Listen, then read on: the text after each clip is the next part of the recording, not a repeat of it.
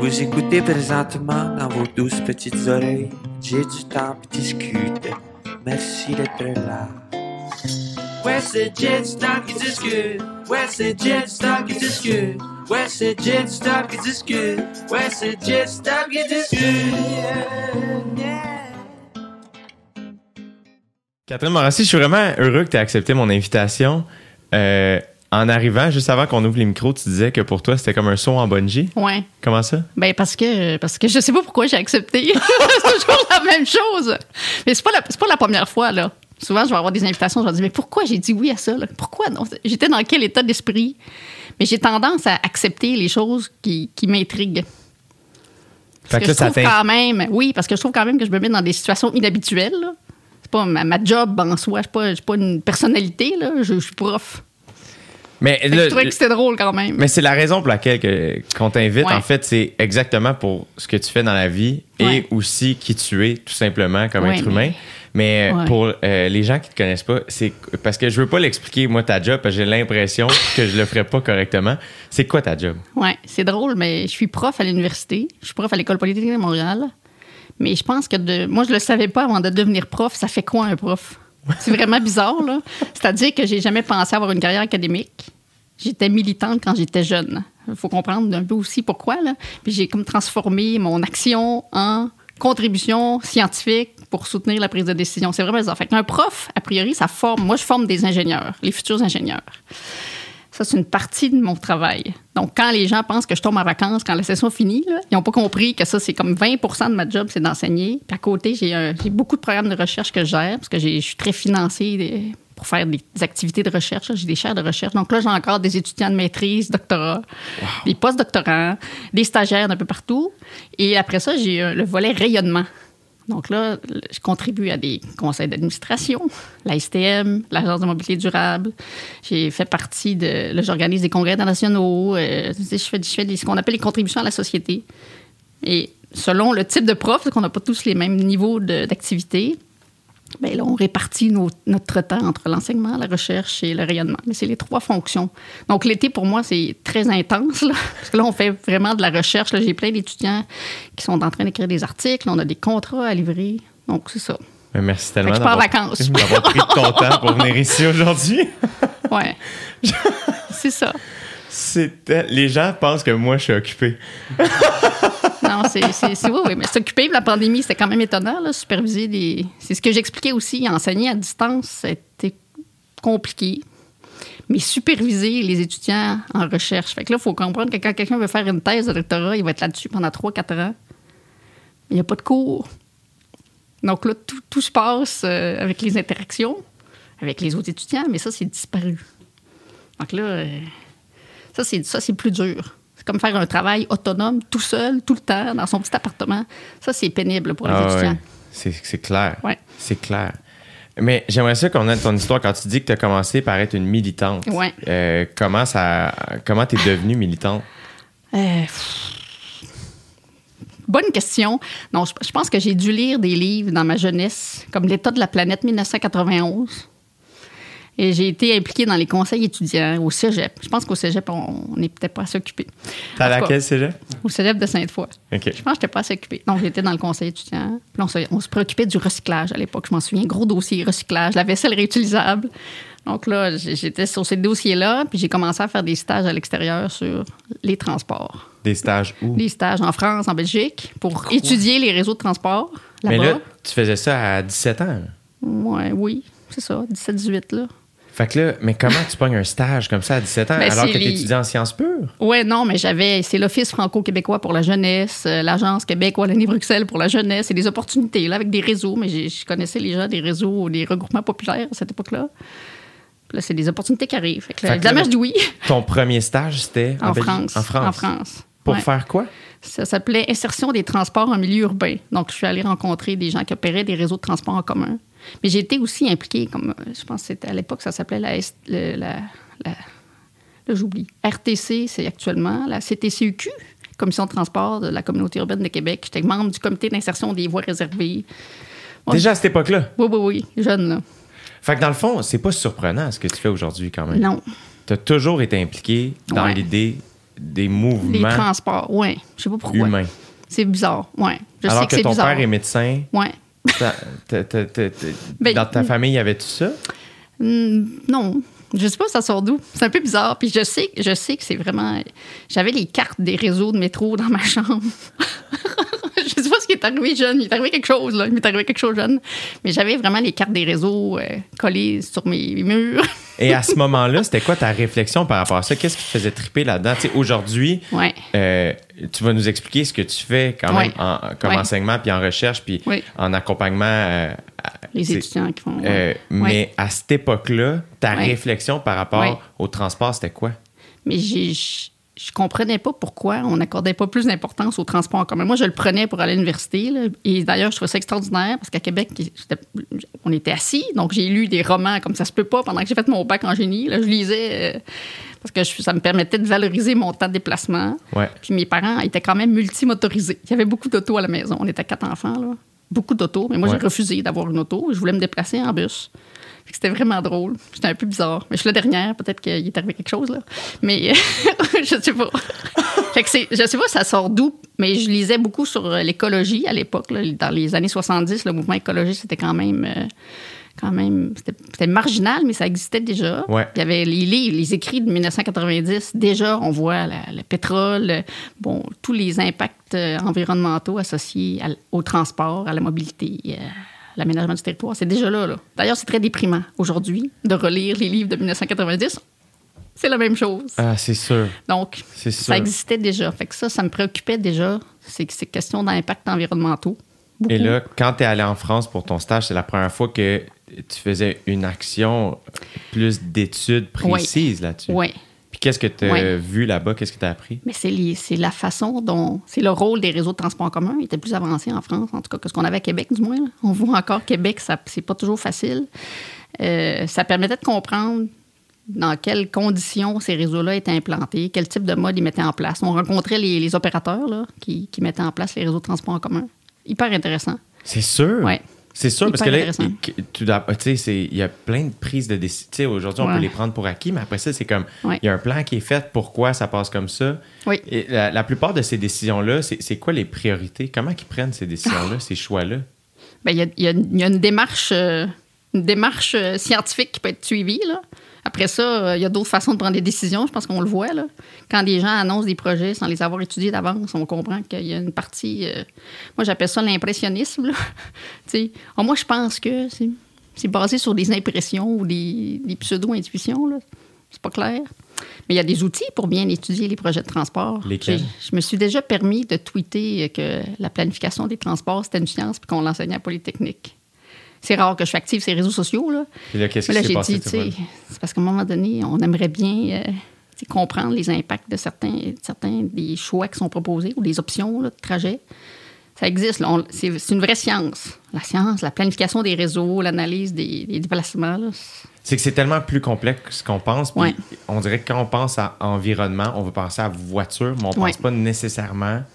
Tu oui, on va penser au, tu sais, aux moyens de se déplacer, mais pas nécessairement à la science derrière ça. Mm. Ouais, ouais. Euh, fait que là, mettons, à cette époque-là, c'est que t'as- t'as t'as toujours été trippé là-dessus. Puis aujourd'hui, hein? concrètement, mettons, qu'est-ce que. T'en es rendu où dans cette La différence entre les deux. Hein. Euh, quand je recule, là, j'ai juste pour faire une petite histoire, là, en 1992, il y a eu la réforme Ryan. Je commençais ma formation d'ingénieur. La réforme Ryan, c'était quoi? C'est le désengagement du gouvernement pr- provincial dans le financement des réseaux de transport en commun.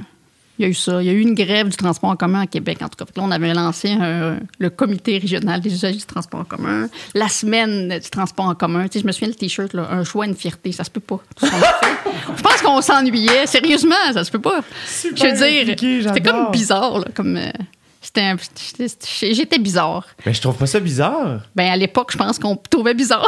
Mais sachant ce que- tu fais aujourd'hui. Non, non, c'est ça. Mais là, c'est j'ai quand même compris le chemin, là. Mais c'est-. Mais est-ce que tu penses vraiment que- bizarre, mais- Est-ce que tu penses Ouais. que le sentiment de te trouver bizarre à l'époque, c'est plus un sentiment de solitude de toi puis ta gang de faire. Ouais. d'a- D'avoir un sentiment de Hey, on pense que c'est vraiment important ça, Ouais. mais personne porte attention à ça. Puis c'est souvent comme ça qu'on se sent bizarre. faire, c'est ça. De pas se sentir Ouais. écouté, de pas se sentir accepté, de pas se sentir euh, d'empathie face C'est à... c'est de l'impatience. Oui. C'est dire, mais c'est parce que c'est import- c'est vraiment important. là. Aujourd'hui, la différence, c'est que le, le domaine dans lequel je suis est devenu hyper populaire. C'est qu'avant, le transport, moi, quand je suis rentrée comme prof à Polytechnique, on était deux profs. Puis j'ai fait mon doctorat, j'étais la seule étudiante. Là, on a, des, on a à peu près 40 étudiants d'études supérieures en même temps. On est rendu cinq profs dans le domaine, en- dans le programme de génie civil. Il y a des cours maintenant. Avant, il y en avait. Moi, j'ai fait mon- ma formation, j'ai eu zéro cours en transport dans mon formation de génie tes civil. cours? Ben, structure, béton armé, euh, hydraulique, géotechnique. C'est pas des choses que j'aimais beaucoup, là, franchement. J'ai pas, j'ai pas nécessairement beaucoup aimé ma formation a priori. Puis- Mais je- quand j'ai compris que ça m'amènerait à, à faire ce que je veux, euh. Puis- mais à ce moment-là, sachant que tu étais la seule étudiante, mettons, au doctorat, Mm. ce que tu voulais, c'était quoi? Puis est-ce que c'était quelque chose qui était peut-être pas si populaire? Je- comme je le répète, j'ai jamais pensé devenir prof. Là. Je savais pas ce que ça faisait un prof. Donc, clairement, Ouais. ça ne faisait pas partie de mes cibles là, dans la vie. Au début, je pensais aller faire des projets internationaux en génie conseil. Fait que j'ai travaillé dans génie conseil en transport Où? chez Roche de Luc à l'époque. OK. Ça- Qu'est-ce que tu as fait là- là-bas? Ah, j'ai fait la signalisation d'une piste cyclable. Après ça, j'ai euh, fait l'évaluation des impacts de l'implantation d'un Renault dépôt. Tu sais, c'est des petits projets, là. J'en ai que- fait quelques-uns, ça fait comme ça, là. Est-ce que tu as aimé ça? Est-ce que tu as appris oui, des choses? oui. Qu'est-ce que tu as appris? Ben, j'ai appris les, la face, les- le, le volet très opérationnel des études d'impact, là. Mais j'avais jamais eu de formation là-dessus. Donc là, je suis allée faire ma maîtrise en transport à police, qui est, qui est le seul- la seule place où il y a ça, là, au Québec, en génie. Et là, j'ai vraiment trouvé ça hyper intéressant. Qu'est-ce qui t'intéressait? C'était quoi les cours? Qu'est-ce que tu as appris là? Ben là, j'ai fait un cours sur le transport, comme un cours de planification des transports, analyse des transports, vraiment, vraiment le, le domaine qui m'intéressait, là, enfin. Puis comment ils font ça, les transports en commun? Comment ils... Mettons, si on prend juste celui ici, là, parce Ouais. que j'imagine que selon où, où on est dans le monde, les, les- les choix sont différents, là, mais... Mais c'est-à-dire que la façon dont on conçoit des réseaux, par Ouais. exemple, ben, il faut d'abord avoir une bonne compréhension d'où les gens veulent aller, à quelle heure, euh, quel type de personnes se déplacent. Fait qu'il y a toute une théorie sur euh, la façon dont les, les gens vont faire leur choix de déplacement. Après ça, on, les, on a des simulateurs, c'est-à-dire qu'on va, on va soumettre cette population-là à des modes de transport différents. Là, ça va leur générer des coûts. On parle de coûts généralisés. C'est un peu compliqué, mais c'est comme la combinaison de plein de temps. Genre le temps pendant lequel je me déplace, le temps d'accès à un arrêt, le temps que je marche, le temps que j'attends. Bon, est-ce que je me déplace euh, assis, debout? Il y a plein de paramètres qui vont changer le temps perçu de notre déplacement. Ça, c'est un peu notre critère d'évaluation de la qualité de mon, du trajet. Puis là, on va changer les réseaux, puis on va regarder combien de temps ça prend pour faire ces différents déplacements-là. Après ça, va nous permettre de calculer combien de gens qui vont être dans- sur chaque corridor. Puis là, il va avoir ses choix. Quel mode on pourrait mettre, euh, à quelle fréquence, c'est de quoi la capacité qu'on doit offrir. Fait qu'il y a beaucoup de concepts qui sont impliqués dans, dans la- ces décisions-là. Mais tout ça, c'est surtout au, au départ, euh, c'est comment vous choisissez les chiffres s'il n'y a jamais eu de... Oui. Mais il y a- on dépend beaucoup des données qui sont disponibles. Fait que moi, il y a une partie de, mes- de ma recherche là, qui est sur la collecte de données en transport. Là, il y a des grosses enquêtes qui sont faites. Bon, comme on a des recensements canadiens, il y a quelques questions sur le transport là-dessus, sur le mode de transport principal pour aller au travail. Mais il y a aussi des grosses enquêtes qui sont réalisées. Puis ça, c'est assez classique à travers le monde là, de faire des enquêtes sur la mobilité. Puis au Québec, on est reconnu internationalement pour la qualité des enquêtes qui sont faites. À chaque Ah cinq ans, il y a des grosses enquêtes. C'est comme 70 000 ménages qui sont enquêtés dans la région de Montréal. Là, ça crée une espèce de base de données qui témoigne des besoins de mobilité dans la, dans la région. Puis on combine ça avec d'autres d'autres données, comme les, les petites cartes à puce là, Ouais. qu'on prend. Puis ça fait des belles bases de données aussi. Puis les GPS euh, dans les taxis, ça fait des belles bases de données. Puis là, quand on fait une réservation au Bixi, ben, ça fait des belles bases de données. Les comptages, là, on met tout ça ensemble. Ça fait beaucoup d'ensemble de données qui permettent de témoigner de l'usage des réseaux. Fait que la technologie a été un gros game changer pour vos études à vous, parce qu'avant, ça devait être du, téléphone, du porte-à-porte. là. Oui. En France, on est encore beaucoup dans le porte-à-porte. Les enquêtes ici, beaucoup téléphoniques. Là, on a migré vers le web. Mais euh, c'est c'est sûr qu'on traite. on des fois, je le dis en génie, là, on fait du traitement de base de données. Beaucoup. Pour, puis on modélise des choses compliquées, on modélise des individus. Ouais. Ouais. Ça, c'est compliqué. Mais c'est clair. C'est pas un bloc de béton, là. Fait que des fois, je le dis dans mes cours, là. Si vous pensez que le béton, c'est compliqué, là, on contrôle la température, l'humidité, la composition. Tu sais quelle force tu mets dessus. Tu regardes quand est-ce que ça, ça flanche. Mais nous, on modélise euh, vos voisins, là. Êtes-vous capable de prévoir ce qu'il va faire demain? Ça, c'est ce qu'il faut que je fasse. C'est Très drôle. fascinant, par oui, exemple. oui. C'est vraiment fascinant. Puis ça a un rapport direct avec l'environnement. Oui. Oui, parce qu'on dépend beaucoup des comportements. C'est ça qui. J'ai, par exemple, dans mon équipe, j'ai un étudiant dont la thèse de doctorat est sur la dépendance à l'automobile. Ah, wow! Donc, c'est sûr que j'en suis, j'ai- j'en suis victime, c'est certain. C'est des. Ou coupable, plutôt. C'est les-. Là, on a, on a commencé à parler des dépendances parce qu'il y en a plusieurs formes. Il y a des gens qui aiment leur auto, il y a des gens qui, qui vont être obligés de posséder un véhicule parce qu'ils se déplacent à des heures différentes, ils habitent dans des lieux où il n'y a Mettons, pas d'accessibilité. Ici, ouais. Ouais.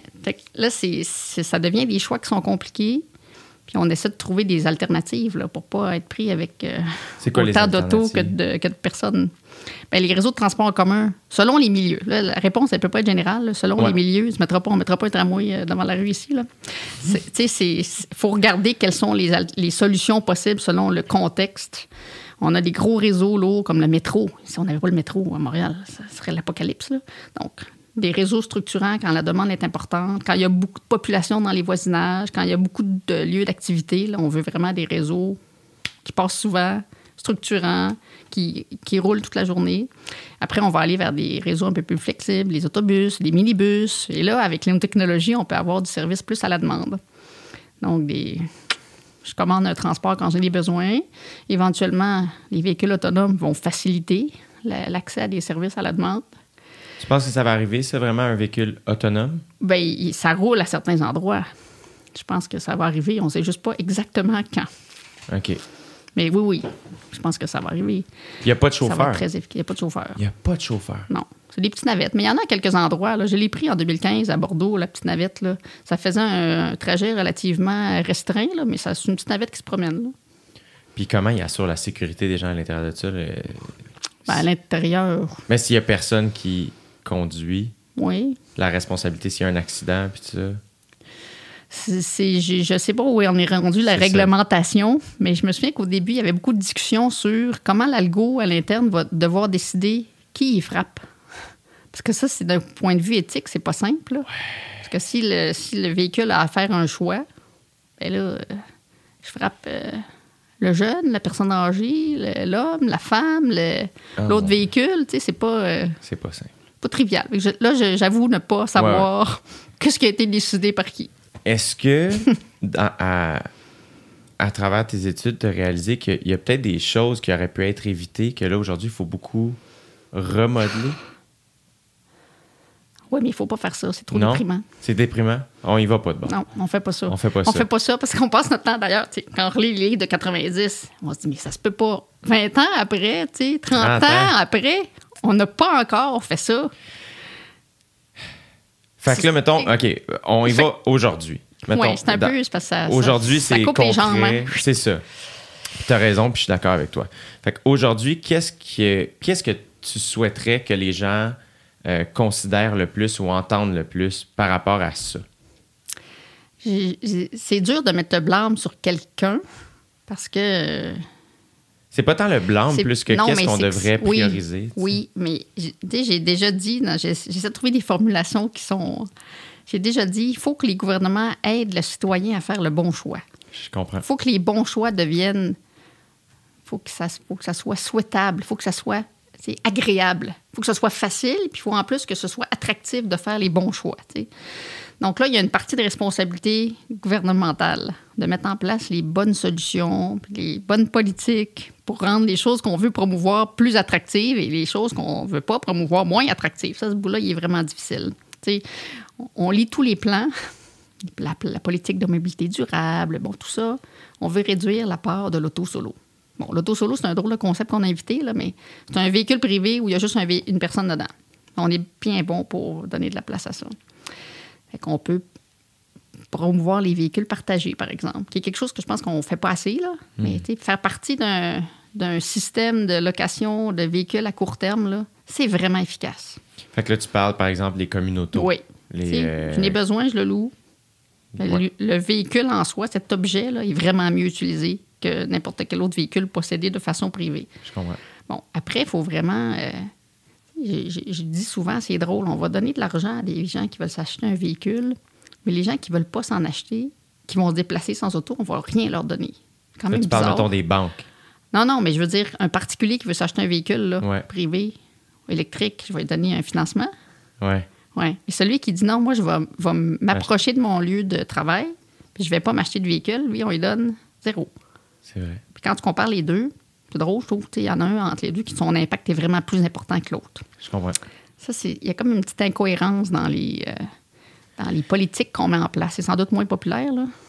Dans ce que tu disais aussi, euh, puis je trouve, euh, évidemment, là, je m'inclus dans le problème. Là, je Mais Ben, on est tous dans le pro- problème. Euh, mais tu sais, quand tu dis qu'il faut que ce soit facile, il Oui. faut que ce soit attrayant, est-ce que euh, tu. Puis là, là, je veux pas que tu. Est-ce que je veux pas porter des intentions, mais mettons que moi je les porte, on est paresseux.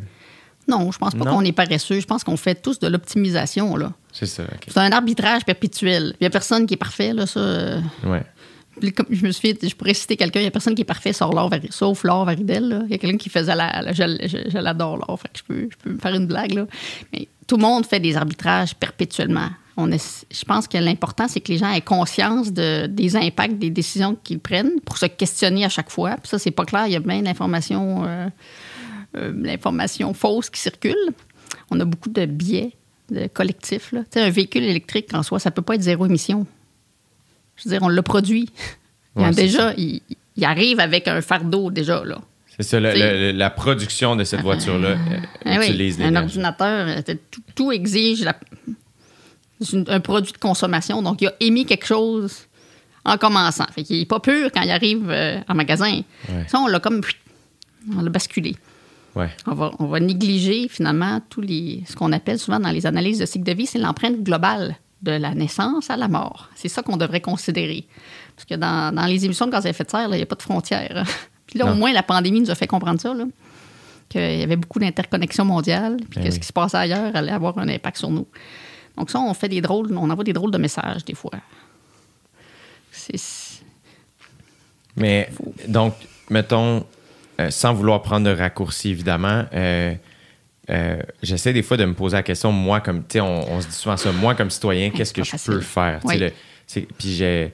euh, J'essaie du mieux que je peux, puis évidemment qu'il y a place à amélioration, puis je, je, me, je, me, je me permets d'être doux avec moi-même et de faire ça presse, mais en même temps, il faut que je me Ouais. réhabitue à plein Ah. de choses. Euh, que- toi, mettons, euh, comme facile. citoyenne, Mm. euh, comment, comment tu fais ces choix-là? Est-ce que, est que, tu, est que tu mets une croix sur les voyages? Si tu voyages, est-ce que tu choisis autrement? Comment tu... euh, puis je me pose beaucoup cette question-là, en fait, de trouver la balance. Moi aussi, oui. Euh, tu sais, j'ai écouté le documentaire sur Greta Thunberg il y a, il y a quelques mois de ça, tu sais, puis là, j'étais comme, oh mon Dieu, tu sais, euh, j'ai Ouais, mais- beaucoup de choses à faire, mais en même temps, c'est comme, ah, ben là, elle traverse en bateau, l'image est forte, mais après ça, en pratique, tu lis un peu là-dessus, c'est comme, ah, ça n'a pas nécessairement euh, évité tant que ça d'émissions, parce, parce qu'il y a des gens qui ont dû voler pour aller l'aider, et puis je sais que ses intentions étaient vraiment Mm. pures et bonnes. Euh, peut-être que aussi, peut-être que l'image était plus forte à envoyer qu'autre chose. Euh, mais puis on, s- fait que ça, c'est comme citoyen, on se sent très impliqué. La jeunesse, on la sent très impliquée. Puis, euh, puis je, je veux même pas juste dire jeunesse parce que je pense pas une affaire d'âge parce qu'il y a des Mm. gens impliqués de tous âges. J'ai juste l'impression des fois que le leadership euh, en large, fait que je veux dire, puis euh, que ce soit au gouvernement, que ce soit dans certaines euh, entreprises, que ce- je, je- je le sens, je le sens pas, pas assez courageux dans ses prises de décision. Est-ce que je Oui. me trompe? Je pense, je pense que oui, ça presse. ça- il y a vraiment urgence. Il y a vraiment urgence. C'est drôle, c'est un. un- c'est parce qu'on peut- on peut pas dire aux gens, faites rien, ça donne rien. Non, c'est ça.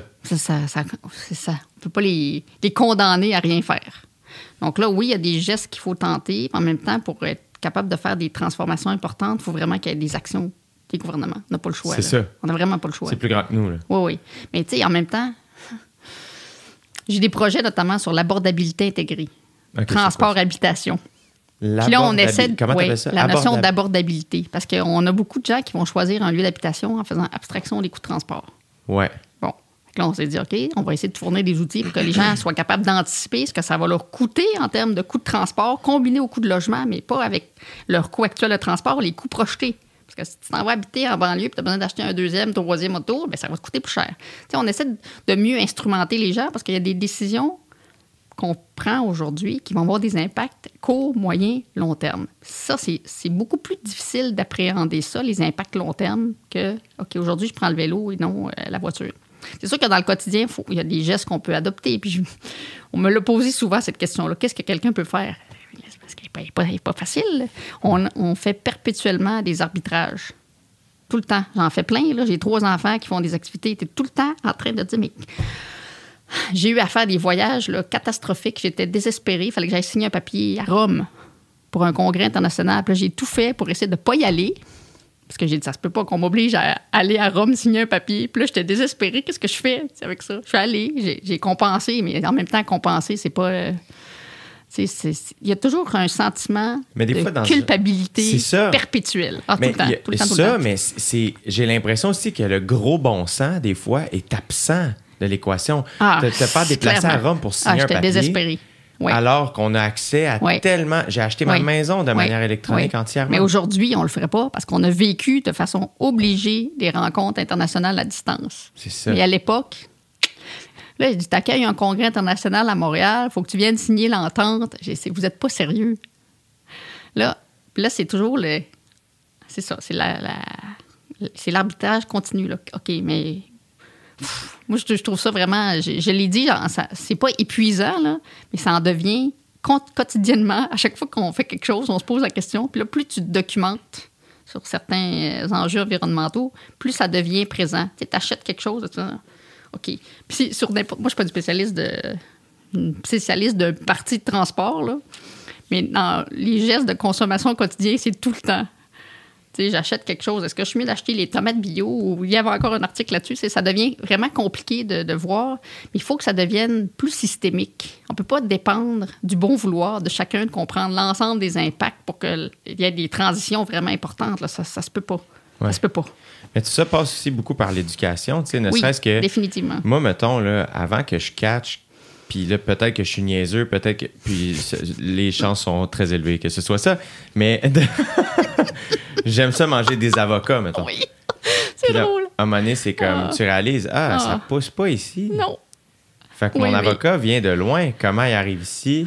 euh, Ouais. Pour que moi, je mange une délicieuse guacamole, le coût planétaire est gigantesque. Oui. Et arrive la culpabilité, mais Top. aussi la prise de conscience. Puis de Ouais. faire, ah ben, euh, c'est pas un grand euh, deuil dans ma vie de faire, Ouais. ben peut-être que je mange pas de guacamole. Ouais. Après ça, je dis ça, peut-être qu'il y a des avocats qui poussent ici en serre. euh, tu sais, dans le Ouais, sens, je sais rien. C'est là où on fait aussi, des fois, je trouve que. Mm. euh, puis c'est pas juste des critiques, des fois, c'est des questionnements que je Oui. trouve intéressants. Puis on dirait qu'il y a beaucoup. euh, des fois, je sens une espèce de non, non, non, ça marche, arrêtez de poser des questions. Surtout, puis c'est comme, ah, on peut-tu juste remettre en question, Oui, oui, faire, oui. ben, est-ce qu'on peut apprendre ça à l'école? Ça s'apprend, mon, Oui. ça s'apprend ça de faire. Moi, je trouve ça fascinant ton, ton, ton métier parce que ça, euh, ça c'est au quotidien dans ma vie. Je me déplace Oui, oui, au je quotidien. Je suis un humoriste qui fait de la tournée Mm, un mm, peu partout au mm, Québec. Le show de télé que j'anime, on se déplace dans le monde. Euh, le coût carbone de ça. J'en suis de plus en plus conscient. Euh, fait que là, c'est de voir, OK, ben oui, quand il y a des artistes que j'admire, des genres de Coldplay qui font, hey, nous, on fera plus de tournée planétaire. Fait que là, t'es comme, Ouf, oui. oh shit, attends, là, il y a quelque chose qui se passe. ouais. Euh, et on réalise pas à quel point, tu sais, Mm. puis c'est la même affaire si je repense à moi, là, à 16 ans, quand j'étais allé chercher mon premier char, la plus belle journée de ma vie, là, c'était la liberté. Oui. Alors qu'aujourd'hui, je fais, ah mon Dieu, ben là, j'ai plein de réflexions par rapport à ça, pour faire justement, ah ben je- j'habite un peu loin, je devrais-tu m'acheter une voiture électrique? Mais Mm. non, attends, là, j'ai un char qui marche, acheter une deuxième voiture, c'est sûrement pas ça. la, la- la bonne solution. Après ça, Ah, justement, c'est- c'est de revoir les déplacements. Oui. Euh, Qu'est-ce qui te fascine le plus? Parce qu'évidemment, il y a des côtés euh, négatifs, puis il y a Oui. quelque chose de urgent. Oui. Euh, mais il y, a des, il, y a des, il y a des solutions aussi qui sont réalistes. Oui. Euh, puis, puis, mettons qu'on arrive là, mais qu'est-ce qui te fascine le plus là-dedans, dans ce- cette étude-là du transport des, êtres humains? C'est super concret. Oui. Oui, bon, c'est ça que c'est. C'est pour ça, je pense que j'ai réussi à devenir chercheur. Parce que je ne suis pas quelqu'un de passive. Puis je, suis comme un peu énervée, là. J'ai- cette, cette- cette incapacité à gérer l'impuissance. Tu sais, quand il se passe quelque chose, il faut, que- faut que je fasse quelque chose. Bon, fait que ça peut un peu paraître bizarre de devenir chercheur dans un contexte comme ça, parce qu'on a souvent, on se fait souvent dire, ça serait le fun des fois que les chercheurs y trouvent. Là. Moi, c'est une blague qu'on m'a souvent lancée. Je trouve ça bien cute. Mais, euh, En même temps, t'en tu sais, fais on a plus essayé. que bien du monde. Oui, mais tu sais, on essaie. C'est que la position, puis quand je, je- je suis un peu, quand je recrute mes étudiants, parce que je fais beaucoup d'entrevues ces temps-ci, moi, j'essaie de recruter des gens qui sont engagés. Je veux des étudiants engagés. Ils vont faire partie d'une équipe, là, puis nous, notre job, c'est de trouver les meilleurs outils d'aide à la décision.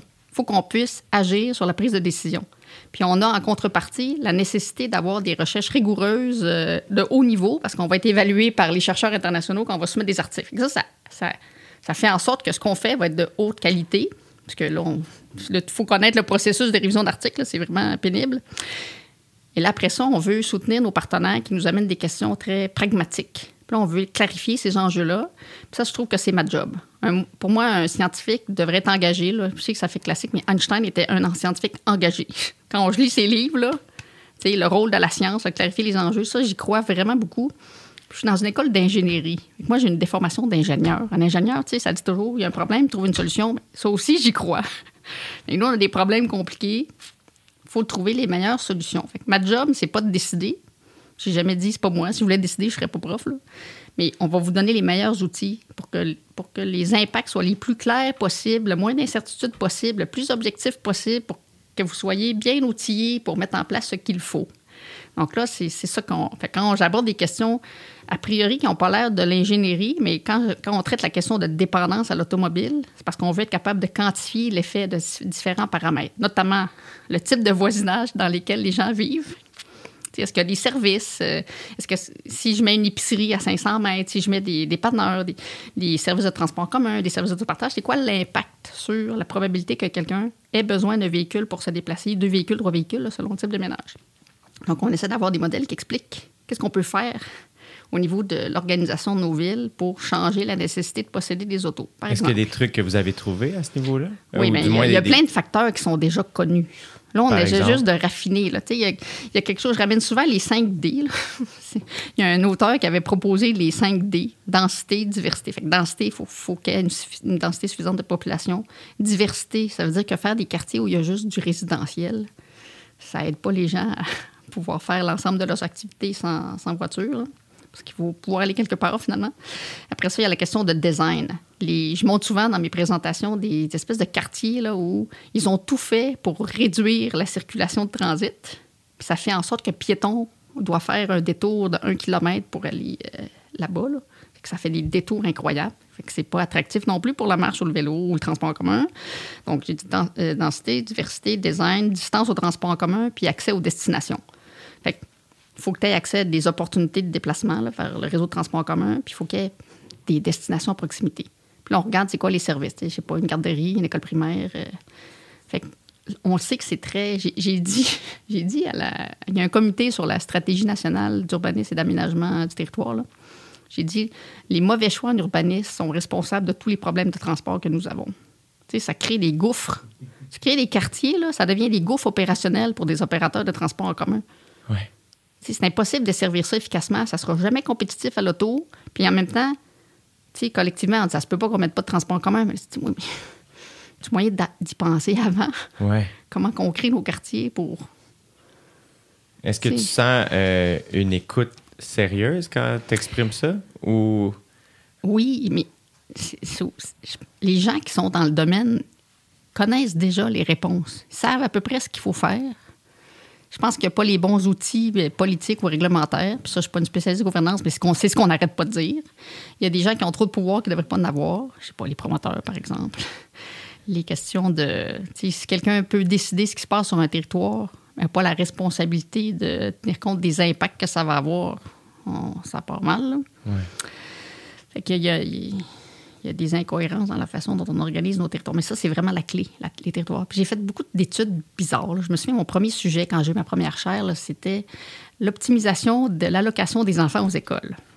Parce que quand on regarde la mobilité, il y a des nœuds de congestion aux abords des écoles le matin. Ouais. Parce qu'il y a toute une, une gang de parents qui vont reconduire leurs enfants à l'école. Là, tu te dis, mais pourquoi les parents vont reconduire leurs enfants à l'école? Donc là, on regarde le problème du recul. OK, les distances. Les enfants ne marchent plus pour aller à l'école. Mais non, les distances ont explosé. Les distances ne sont plus marchables. Ouais. Ça n'a pas juste un effet sur le transport, ça a un effet sur l'autonomie des enfants, leur niveau de santé, l'obésité. Il y a plein d'effets. Là. Ouais. Là, on est tom- tombé niaiseux. Pourquoi qu'on envoie, on envoie les enfants si loin? Là, c'est tous les programmes spéciaux, puis là, les, bon, etc. Mais il reste que c'est un vrai problème de transport. Parce que là, tous les parents sont en auto, font un déplacement pour aller reconduire quelqu'un, là, retournent ou s'en vont au travail à vide. Donc, le véhicule a un passager. C'est vraiment pas efficace. Ouais. J'ai commencé, on va l'optimiser. là. On va faire un modèle mathématique. On va faire une meilleure allocation des enfants aux écoles. Puis là, les, les diminutions de kilomètres sont énormes. Et là, qui, qui va récupérer une question comme ça pour que dans 10 ans, ça soit mieux? Tu sais, c'est- il y a comme un vide. mais mettons, quand tu as fait cette étude-là, là, Ouais. euh, comment c'est- quoi le processus que tu as fait pour arriver à la conclusion? Oui, ben, j'ai un étudiant qui a fait sa maîtrise là-dessus. On a pris des données. On avait les données des codes postaux associés à chaque Fait école. là, on a fait la minimisation des distances. Fait que c'est une tout. affaire de choix d'école pour Ouais. les, les, enfants primaires, secondaires. Mais les, les gains, les gains collectifs, parce que c'est souvent ce que- le problème, de- le problème du transport, c'est moi, je vais décider, puis je vais maximiser mon utilité, mes bénéfices.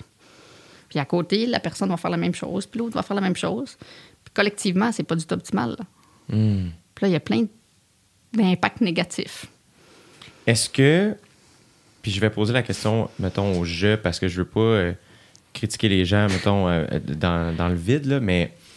Mettons, moi, je- des fois, je réalise que dans le fond, c'est que je, euh, je finis par être très égoïste dans mes choix parce que moi, je veux la paix quand j'arrive chez moi, puis je veux conduire un char manuel, euh, puis je veux Oui. pratiquer tel métier, puis je veux faire mes vacances à telle place, puis euh, mettons que si, j'avais des enfants, je veux que les enfants aient la même fait. école secondaire que moi. Tout à fait. Euh, puis ça fait en sorte que cet égoïsme-là, qui est aussi au, au- Là, je vais dire égoïsme, mais qui peut être aussi, mettons, juste euh, euh, l'idée que j'ai du bonheur. Oui, oui.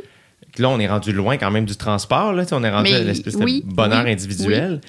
Euh, dans le fond, c'était- c'est c'est peut-être ça qui est à revoir, euh, puis remettre la collectivité peut-être au cœur de, de nos prises de décision pour puis, puis revoir aussi. Mais c'est beaucoup de deuil, peut-être, entre guillemets. Je, je sais pas si c'est des deuils Ouais. euh, ou c'est- c'est c'est- c'est du privilège puis du luxe qu'il faut peut-être abandonner, mais qu'on a eu tout cul dans le bec depuis notre naissance pour certains. C'est une, grosse question parce qu'on n'est on pas dans on n'est pas communiste, on n'est pas dans une dictature, on n'est pas capable d'implanter le modèle optimal. Il y en a, on peut le calculer, mais on n'est pas capable de l'implanter.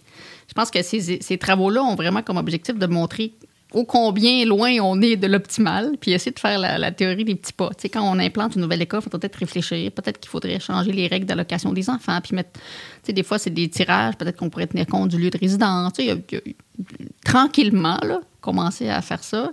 Je pense aussi la désirabilité des bons choix est essentielle, sinon ça ne marchera pas. Là. On ne va pas brimer quelqu'un pour le forcer à faire quelque chose qui est mieux pour la collectivité. Je pense pas qu'on va y arriver comme ça. Il y a cette, moi, j'ai- j'aime beaucoup, euh, puis j'ai des collègues qui travaillent sur ça, mais si tu prends un sac de chips, là, le nombre de calories est tellement convaincant.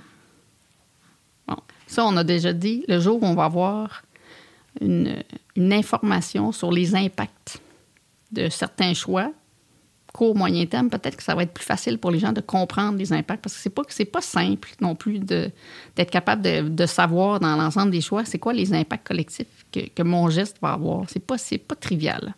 J'ai euh, je me suis permis d'écrire à la presse pour leur dire que tu sais en 20 21 un cahier de l'auto c'était ordinaire. Puis je leur ai dit peut-être je comprends les besoins financiers.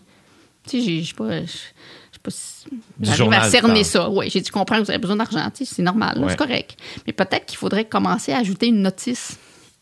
Tu sais, comme si j'avais un cahier sur les, les boissons gazeuses, peut-être qu'au début, il y aurait une notice disant, c'est peut-être pas si bon pour la santé, puis que blablabla. Peut-être que ça serait bon de documenter les impacts. Tu sais, les impacts, puis il y en a beaucoup des impacts. Sais, c'est pas juste euh, la consommation de pétrole, ni les émissions de polluants, il y a les, gaz à effet de serre, les impacts sur la sécurité. On veut avoir euh, zéro accident, mais le premier facteur de risque, c'est le débit d'automobile, puis la taille des autos, les gros VUS, là, bon. peut-être qu'il faut commencer à mettre les notices. Mais je trouve que c'est super bienveillant de ta part de, de leur écrire, mais dans un souci d'éducation. Ben oui, Dans on, sens, on s'en pas sortira juste- pas sinon. t'as- là. T'as pas juste print screené, mis ça dans ta story Instagram en disant ah, sont-tu laid de faire ça? Tu leur as Ah non, écrit ça personnellement de manière bienveillante et, et, euh, dans, le, dans le souci, avec, avec empathie à leur situation. Puis je trouve que ça, c'est extraordinaire. Tu sais, c'est. Ouais. Mais c'est comme rassurant. Ben, c'est parce que sinon, on- c'est sûr qu'on va pas forcer les gens à faire quelque chose, ça c'est pas durable. Non. Et que- comment tu penses, quand tu parles de ton idée de la, des, du nombre de étiquettes, calo- hein? des étiquettes, Ouais. euh, Ouais. comment, comment euh, as-tu une idée de ce que ça pourrait être? Euh, parce que c'est un calcul qui est assez complexe. Oui. Parce que j'imagine que c'est selon. bon, est-ce que, mettons, moi j'habite seul ici, euh, ce, serait, ce serait un calcul différent si j'avais des enfants. Oui. Euh, ils ont quel âge? Oui, Euh, oui, Leurs oui, études? Et tout ça. Fait que là, j'imagine que vous avez échangé? c'est l'analyse de cycle de vie. Il y a beaucoup, c'est c'est des calculs qui sont compliqués, là, mais pour être capable de, de comprendre l'impact global de quelque chose, il faut faire une analyse de cycle de vie. Donc, c'est comme partir de la production, puis anticiper jusqu'à la mise au rencard, qu'est-ce que ça va avoir sur impact, comme impact sur la durée de vie.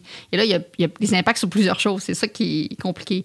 J'ai euh, eu à faire un projet pour la ville de Laval dans lequel on les a assistés dans l'établissement de leur cible de réduction de gaz à effet de serre. Je leur ai dit, je vais vous aider à, à comprendre le prix à payer pour atteindre une cible. Parce qu'on entend souvent des cibles, là. On dit le chemin entre euh, la cible et ce qu'il faut faire, c'est pas tout le temps clair. Ouais. Puis je leur ai produit ce que j'appelle des chaînes de causalité. Tu sais, la, la relation de cause à effet, je pense que les gens, de façon générale, comprennent. Là. Tu fais ça, il va se passer ça, il va se passer telle autre chose, il va se passer telle autre chose, il va se passer telle autre chose. Ouais. Fait qu'on leur a fait ces grosses chaînes-là pour certaines décisions de transport. Puis j'ai l'impression que ça, comprendre l'ensemble des, euh, des impacts de certaines décisions, ça pourrait aider les gens à prendre des meilleures décisions. Mais c'est vraiment pas trivial. C'est juste choisir un lieu de résidence. Moi, je l'ai fait là, d'un point de vue transport parce que j'ai dit, OK, j'ai- tu sais, mes enfants vont être là, moi je vais être là, mon chum va être là, moi je suis capable de prendre euh, le bus avec le métro, ou le- mes enfants vont être à pied, mon chum va être en auto parce qu'il travaille dans un raccoin à Laval. Faut pas- je peux- En tout cas, j'ai dit ça. Laval, c'est pas évident de se rendre là autrement qu'en auto. Mais, tu sais, fait que là, tu fais la minimisation des coûts. Ouais. Tu dis, OK, ça, c'est pas si pire. Fait que tu as fait le calcul, faire OK, là, là on n'a plus assez de place à là où Ouais. on est physiquement euh, là- pour habiter toute la gang ensemble. Oui. Euh, ou on... Fait que tu as fait un Qu'est-ce choix. qui serait? Ben oui, mais j'ai essayé de. J'ai minimisé. Tu sais, c'est jamais optimal. Il n'y a rien qui est optimal. J'ai déjà dit, si j'habitais tout seul, je serais jamais où je suis là, dans, dans ce désert d'opportunités. je serais sans doute tu sais, au centre de gravité de Montréal, là, moi. Parce que je suis une, une urbaine. Tu sais, j'aime ça, aller au théâtre, faire ça. Bon, là, tu fais, bon, OK, arbitrage encore. Sacrifie certaines choses. Puis là, tu essaies de, de trouver un aménagement qui va être, qui va être gérable d'un point de vue euh, avec lequel on va être à l'aise, là, qui va minimiser certaines choses, mais qui ne sera pas optimal. Si je pense que c'est toujours comme ça. Mais c'est jamais évident à quelqu'un qui achète une maison, qui va choisir un lieu de résidence. Là. Pas tout est objectif là-dedans. Là. Mais puis là, en plus, c'est que là, on parle même pas de, mettons, en ce moment, la crise là, Exactement. sais, Oui. euh, qui fait que, mettons, quelqu'un qui a un petit salaire Tout à fait. ou un salaire, euh, Oui. je dis petit, là, mais Oui. on comprend, Oui. là, euh, raisonnable ou, euh, moyen. Ah. On est, c'est rendu à un point où c'est comme, ben, si tu vas acheter seul, c'est très compliqué. C'est compliqué. C'est très compliqué qui fait qu'après ça, ben, l'optimisation de l'affaire, ben, ah, faudrait que j'habite dans tel quartier parce que c'est là que je travaille. C'est peut-être impossible pour certaines personnes. Fait que là, on rentre, encore une fois, c'est là Tout où on fait. Mm. voit à quel point le, le transport est interrelié à tout. Euh, Puis c'est là où je pense qu'on a besoin, sur toute la ligne, euh, d'écoute et d'empathie Mm. et de, de travail commun pour arriver à nos fins parce que Oui. ce ne sera pas Ah, possible. oui. Puis c'est ça. C'est pour ça que, en fait, moi, ma seule façon de ne pas être impuissante dans ça, c'est d'essayer de, de soutenir la prise de décision. Je le dis toujours. là. On m'appelle, puis on m'appelle souvent avec des questions. Catherine, là, on, on veut savoir telle chose, là. Euh, où est-ce qu'on positionne telle chose, ou comment on pourrait faire ça. là? Je veux dire, OK, comment, qui, comment on peut réfléchir à cette question-là pour que pour pas faire quelque chose de trivial? C'est pas ma job. Si c'est trivial, j'ai pas besoin d'aller venir chez nous. Là. Si ça, ça presse pour demain, c'est pas chez nous non plus, parce qu'il faut qu'on ait le temps d'y penser. Puis la, mo- la moitié du temps, ça fonctionne pas ce qu'on fait. Ça aussi, il faut se donner la chance que ça fonctionne pas. Ouais. Puis on-. Ben oui, il faut.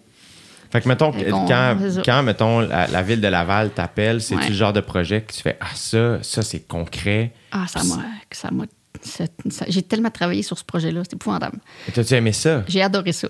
Après, C'est ça. Comme un gros training. question-là, là, j'ai. Puis je me dis, ah, c'est compliqué ce projet-là, comment on va s'en sortir? Puis là, tu regardes la littérature, il n'y a, pas- y a rien de bon, là. Est-ce que, euh, par Ouais. contre, si euh, ils prennent leurs responsabilités en t'appelant avant d'effectuer ce projet-là? Oui. Ce qui est quand même cool. C'est vraiment génial. Oui, oui. Mais je j'accepte de faire des partenariats avec des gens qui comprennent c'est quoi une démarche de recherche, qui comprennent que le résultat que je vais leur fournir, c'est pas celui nécessairement auquel ils s'attendent. Parce que euh, ça fait, on sait pas. On a fait des études, on a fait, on a étudié la ligne rose pour Montréal. Oui. Super génial projet là, d'étudier ça. Mais je leur ai dit, je sais pas quelles vont être nos conclusions. On va le- parce qu'on a- on développe des logiciels ouverts aussi pour aider à démocratiser l'accès au, au, euh, au modèle. Donc, on- ça, c'est- moi, je peux le trouver. Bien, pas encore. On va le mettre en ligne. On a eu un financement pour développer sur trois ans un logiciel pour simuler des déplacements sur les réseaux de transport en commun. On l'enseigne déjà. Puis là, on a décidé qu'on allait mettre ça open source pour que le code soit disponible, que les gens qui veulent y accéder, là, aient pas, euh, que ça puisse. On veut démocratiser l'accès aux connaissances, mais aussi aux outils. Là. Qui fait que, mettons, quelqu'un qui a toujours eu une voiture et qui n'a jamais pris le transport en commun va pouvoir aller sur cette plateforme-là, voir moi, j'habite là, je travaille là, combien de Oui. temps? Mais ça, ça existe déjà, mais il pourrait essayer des configurations de réseau. Donc, quelqu'un veut savoir qu'est-ce qui arrivait si je mettais un tramway sur, euh, sur ma rue? Puis le code, il met des arrêts un peu partout. Il pourrait voir quel est l'effet sur. Tu sais, c'est souvent des questions qu'on nous pose, là. Quel est. euh, Je me souviens, les questions, des fois, c'est des raccourcis. On va me dire est-ce que la ligne rose va réduire la congestion? J'ai attendez un petit peu, je vais vous expliquer le cheminement. C'est qu'est-ce qu'il faut modéliser et comprendre pour arriver à répondre à une question comme ça? C'est pas, pas direct, là. Ouais. Fait que là, j'ai- on, a, on a étudié la ligne rose pour essayer de voir qui en bénéficierait. Parce que ça, ça je trouve ça important dans les dossiers. Je trouve que les, on est beaucoup préoccupé par les gaz à effet de serre, avec raison. Mais il y a aussi autre chose. Moi, j'essaie d'inclure la question d'équité dans les projets tout le temps. J'ai quelqu'un qui a fait une maîtrise sur la notion d'équité, l'équité d'accès au transport en commun, l'équité euh, d'accès aux opportunités. Là. On a fait des représentations pour voir qui, dans les populations vulnérables, avait ou non accès à certains services. C'était super intéressant. Donc, j'amène souvent la notion d'équité. Donc, quand on a étudié la ligne rose, on a dit on va voir qui en bénéficie. Ouais. Quels segments de population vont bénéficier de ce service-là? C'est quoi les gains de temps qu'ils vont avoir? Euh, Est-ce que ce sont des usagers qui sont déjà dans le réseau ou qui sont en, en véhicule? Donc, on essaie de documenter les effets de, de ces nouveaux ajouts. C'est ça que ça prend pour tous les projets. Il faut vraiment être capable de voir, de faire une analyse là, sur, euh, oui, les gains de temps, là, mais qui, qui va avoir un accès privilégié? Parce qu'être être à pied, à distance à pied d'une station de métro, ça vaut cher là, sur ta, la facilité d'accéder à plein de choses. Là. Ça vaut vraiment cher. Et là, vous êtes en train de travailler là-dessus? Non, on l'a fait, on a fini. Comment, fait que les, les conclusions ressemblaient à quoi? Ben, on a étudié les deux segments de ligne rose, là. Ligne, euh, le- la diagonale, puis le, le tronçon vers l'ouest. C'est pas tout à fait les mêmes constats. Le tronçon vers l'ouest, vers l'est, euh, je veux dire, Tu peux-tu nous trouver une photo C'est de ça, Alex, direct. la ligne rose, s'il te plaît? c'est comme, euh, c'est une diagonale. Tu sais, un piéton, là, on appelle ça la ligne de désir. Je vais aller là-bas, mon, ma ligne droite, c'est, c'est mon meilleur chemin, là. Ouais. Ben, une diagonale pour amener le nord-est vers le centre-ville, quand c'est des, des mouvements que beaucoup veulent faire, c'est sûr que c'est efficace. Mais oui. Je veux dire, il n'y a rien qui va battre ça, là. Fait que là, ça, c'était souhaitable. Ben oui. C'est vraiment bien. Puis on regardait aussi l'impact au niveau systémique, là, parce qu'il y a des, quand même des tronçons achalandés. Fait qu'on allait voir la capacité de ces nouvelles lignes à réduire la charge sur euh, les tronçons de la ligne orange, par exemple, Ouais. qui sont occupés. On allait voir aussi. euh, J'ai j'ai une théorie de. Ouais, c'est ça. La ligne rose, la diagonale. C'est une méchante ligne, par exemple. Ben oui, c'est superbe. C'est gigantesque. Oui. Mais tu sais, en même temps, là, j'ai de la misère à voir comment on pense que les gens vont, vont, vont se départir de, de véhicules si on leur offre pas ce qu'il faut pour faire l'ensemble de leur déplacement. Ouais. Fait que c'est du rêve, c'est des réseaux piétonniers efficaces, c'est du transport en commun. Je vois pas comment on peut s'en sortir. là. Puis des véhicules partagés. J'ai besoin d'un véhicule, je le, je le loue Ouais. au besoin. C'est quoi. euh, Fait que là, la ligne rose, euh, finalement, y était-tu heureux de, de votre conclusion? Là, rendu là, ça, Ça vous appartient plus. Non. Puis en fait, j'ai livré le rapport la veille de l'annonce du REM de l'Est, ce qui était quand même intéressant. Ah ouais? C'était un hasard, là. Donc, on a livré, puis j'ai su le lendemain qu'ils annonçaient le REM de l'Est. Mais, j'ai- tu sais, moi, je parle. à- ma, ma job de prof puis de chercheur, c'est que si quelqu'un a une bonne question, je vais essayer de contribuer, si on a ce qu'il faut. Fait que il faut d'abord que j'évalue ce qu'on a la capacité de contribuer correctement. Est-ce que c'est un projet qui se prête à, à la recherche? Puis si oui, ben, on embarque. faut que- et les gens sont prêts à recevoir. euh, on ne change pas notre conclusion. Là. Non, c'est ça. Non. Fait que toi, mettons, est-ce que tu aimerais ça que ça se concrétise, la ligne rose? Mais rendu là, c'est pas à moi de décider ce qu'on Mais fait. comme citoyenne, mettons. Mais comme citoyenne, pff, comme citoyenne, euh, Parce qu'après ça, il y a- pense en- qu'il faut. en fait, il y a des Ouais. coûts reliés à, évidemment, Ouais. la construction. J'essaie généralement de pas donner d'opinion, là, Je comprends. parce que c'est très important pour moi que quand on m'invite puis que j'ai pas eu le temps d'étudier un projet en profondeur, je vais dire je veux pas me prononcer, je vais donner des généralités. Puis si c'est des généralités, j'ai pas d'affaire à être là. Je comprends. C'est pas ma job. Je comprends. Fait que j'essaie vraiment quand même d'amener une vue qui est plus euh, qui est plus systémique. Puis faut- faut- ça me prend des chiffres, une déformation d'ingénieur. Euh, Puis là, tout ça, le, le REM de l'Est, euh, le, le- le nouveau du 10-30 là, à Montréal, tout ça, c'est- c'est-tu des. Ça, c'est des projets, dans le fond, que les gens pensent depuis des années, puis on- Ouais. avant qu'ils nous en parlent. euh, C'est vraiment on est lent, là, c'est épouvantable. Est-ce que tu- mais en même temps, ça- c'est le temps que ça prend. Est-ce que ça- évidemment, ça serait souhaitable que ça ça. aille plus vite, mais Je crois pas ça que ça prend ce temps-là.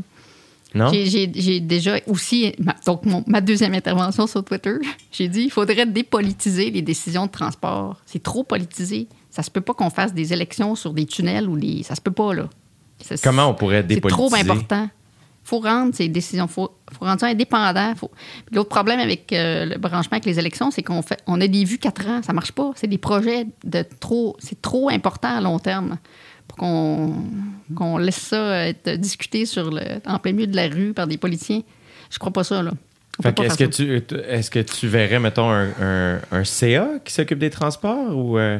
Je, je sais pas comment. euh, encore une fois, moi, la gouverneure, je sais pas. Je sais juste que le- moi, j'ai accepté de siéger sur le comité consultatif sur les changements climatiques du gouvernement du Québec parce que ça doit tellement être intéressant. Oui, j'ai accepté parce que nos avis vont être publics. Parce que sinon, euh, on- tu sais, j'en ai fait des comités, là, je commence à avoir l'expérience de plusieurs comités. Des fois, on discute en comité, quelque chose sort, mais là, le comité, il- s'il y a un écrit qui sort, ça ne veut pas dire que tout le monde avait exactement les. euh, que ça reflète parfaitement l'avis complète du comité. Là, nos avis vont être publics. Ça, je trouve ça vraiment chouette Qu'est-ce que tu trouves chouette là-dedans? que- qu'on puisse faire des recommandations, puis que même si le, le gouvernement veut, les accepte ou pas, que, que ça, ça va pouvoir être publié, que le comité recommande telle chose. Puis après ça, le gouvernement fera bien ce qu'il veut. Ça, c'est pas... Est-ce que l'idée aussi, c'est de faire confiance un peu justement aux citoyens, citoyennes qui, qui entendent parler de l'idée, puis faire, qui mettent entre gros guillemets ici une espèce de pression populaire? Oui, mais idéalement, ça viendrait, la, press- la pression viendrait de- d'en bas. C'est sûr que quand il commence à avoir un appui suffisant dans la population, c'est plus facile de prendre des décisions. Ça, je l'ai vécu à Québec avec M. Labaume, parce que j'ai fait partie du comité d'implantation de. Comment il s'appelait? Le comité, je ne me souviens plus, là, sur le, son projet de transport en commun structurant. J'avais accepté d'aller siéger sur le comité. Je leur ai dit en arrivant qu'il y avait un problème de prétention automobile au Québec, à Québec. C'est quoi, C'est- ça veut- quoi tu veux La dire? prétention. Les automobilistes conduisent de façon prétentieuse. Mais ça, je leur ai dit. Qu'est-ce qu'il y a? C'est vrai. Dans le sens Qu'est-ce où, que tu veux dire, ouais? si tu veux traverser un- une, une traverse piétonne, ça prend du courage à Québec. Ah, ok, je comprends. Parce que l'automobiliste, il est là, il, il va passer. Mais moi, je suis un peu euh, extrême comme piétonne. Je marche beaucoup. là. Je me suis promenée avec des klaxons pour bateau. Tu sais, les, euh, dans, dans les gradins, là. Oui? OK, les! Je me suis promenée avec ça parce que je trouvais que j'étais la plus vulnérable. J'avais pas de klaxon. Je trouvais que c'était injuste. Donc, j'ai dit, je vais me prendre un. c'est fort. C'est très fort. Fait que je me suis fait couper, là. Puis l'automobiliste qui m'a coupé, là, il a eu peur parce que. il a entendu ça. J'adore ça, t'es comme dans le masque. Je sais pas, c'était vraiment drôle. puis Ouais, qu'il répond. mais non, mais- Je crois qu'il veut communiquer. Pour... Mais c'est vrai, je veux dire, on est les plus vulnérables. On n'a pas de klaxon, nous autres. Pour fait que là, j'ai- là, ça va faire. J'ai j'ai magasiné, il n'y a pas de klaxon. Je vais- vous trouver quelque chose. En tout cas, j'ai pas, je ne l'ai pas toujours traîné, mais là, je trouvais que c'était vraiment chouette. Mais ce comité-là, j'ai trouvé à Québec, c'est important. Il faut que le- les autres modes prennent leur place dans la rue parce que il y a une prétention. mais C'est mon, la façon de mon. de- de- le projet était vraiment bien, mais ça- c'était quand même déprimant parce qu'en l'an 2000, j'étais à Québec pour étudier le projet de SLR, de système léger sur rail déjà, en l'an 2000. Puis le projet, c'était quoi? C'est c'est presque la même chose, mais ça- c'est comme le, le jour de la marmotte, les projets de transport. Tu sais, le lien vers l'aéroport, là, ça va se faire, mais c'est c'est le jour de la marmotte. On recommence souvent les projets, le projet des salaires Rive-Sud. Même chose, il y a eu une étude. Tu sais, c'est toujours. On dirait que pour les projets de transport en commun, il faut tout justifier. Pourquoi c'est long de même? Je sais pas. On dirait que c'est la bureaucratie. On dirait qu'il y a trop de monde. Puis là, je dis ça sans rien connaître, là, mais mettons, je trouve que même dans mon milieu, puis j'ai l'impression que à tout le monde à qui je parle, dans les milieux, il y a Ouais. tout le temps ça, une espèce de... Il y a donc bien des mains qui touchent au papier, si, boire. Oui. Mais, tu sais, je pense qu'on met un gros fardeau sur la justification des projets de transport en commun. Il faut qu'ils soient regardés de tous côtés. tout- Mais on investit abondamment dans des réseaux de routes euh, sans trop se questionner sur les impacts long terme. Là. Fait qu'on a, on a, on a comme séparé l'étude des projets. Puis il faut vraiment aller justifier les projets de transport en commun. Et pourtant, on déplace la même population. Fait que, l'espèce de, de- de segmentation qu'on fait, les automobilistes et les autres, là, c'est un peu étonnant. Parce que c'est les mêmes, les mêmes populations qu'on dessert. Là. Ouais. On a cette vue unimodale. Je trouve, j'ai toujours trouvé ça drôle. là. Tu classes les gens de façon mutuellement exclusive. Lui est automobiliste, lui, il fait le reste, mais c'est pas vrai. C'est pas comme ça dans la vraie vie. Les gens, ils vont. bon, Il y en a qui. Il y a des cyclistes qui vont des fois être en auto. Ben y a des. Moi, quand habité à Montréal, je me suis acheté un vélo. Et quand je suis devenu cycliste, ça a fait que je suis devenu un meilleur automobiliste, un meilleur piéton. Parce que là, j'étais conscient de. Oh, là, je- n'avais jamais pensé à quel point il y a des gens qui traversaient sur la piste cyclable avant que je passe proche de. Oui. alors que Oui. c'est ma lumière. Mm. Je suis devenu beaucoup plus conscient des lumières.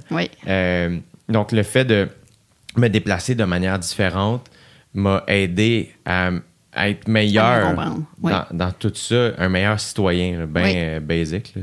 Mais ça, je- tu sais, pour dans ce que les citoyens peuvent faire, là, ça me ramène. J'ai déjà dit, des fois, il faut juste prendre une fois par semaine le transport en commun. C'est un premier geste à faire. Ou une fois par semaine, tu essaies d'y aller en vélo.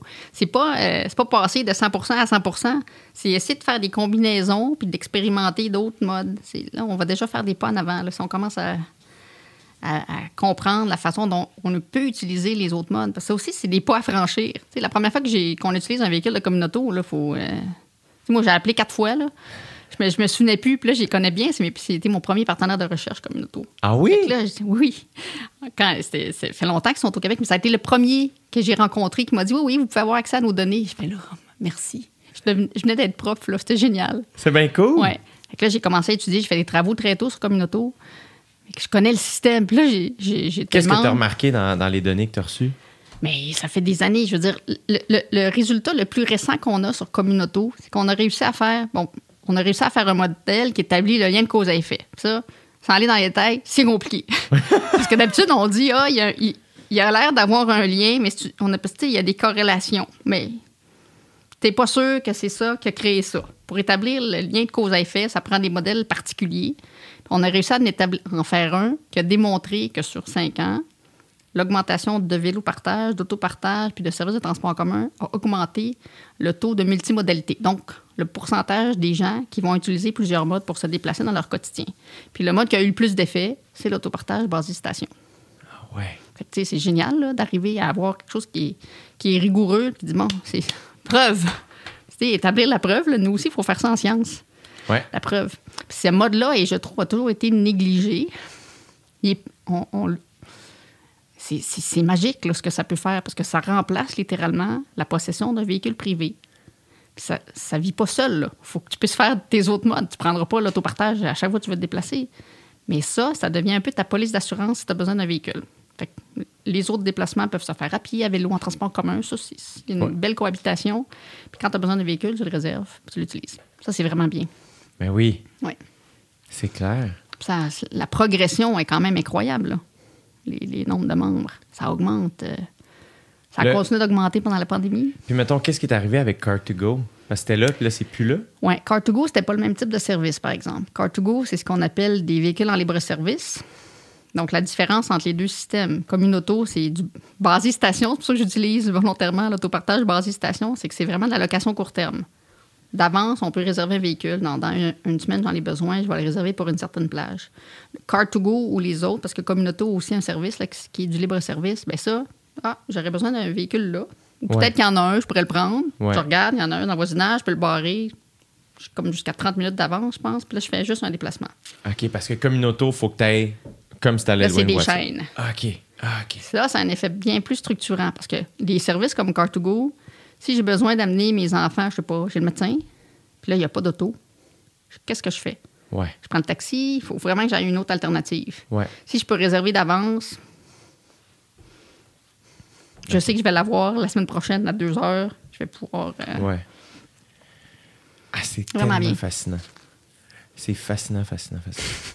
Puis, euh, euh, le, le, le- le- comment qui s'appelle le, lien entre le 10-30 puis euh, Montréal qui sont en train de bâtir? Le REM, c'est le, Le REM. REM, c'est celui-là. Euh, ça, est-ce que c'est des, c'est, c'est-tu des beaux projets? On est-tu, c'est- c'est électrique?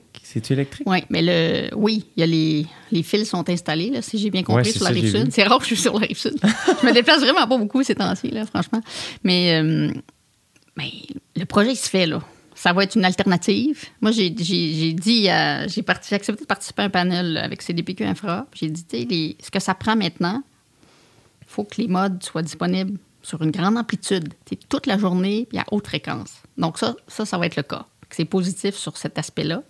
Ça veut dire que c'est un mode que les gens peuvent utiliser, pas juste pour aller travailler, pas juste pour aller aux études, mais pour sortir, faire du magasinage. Ça, c'est important qu'on offre ce type d'opportunité-là.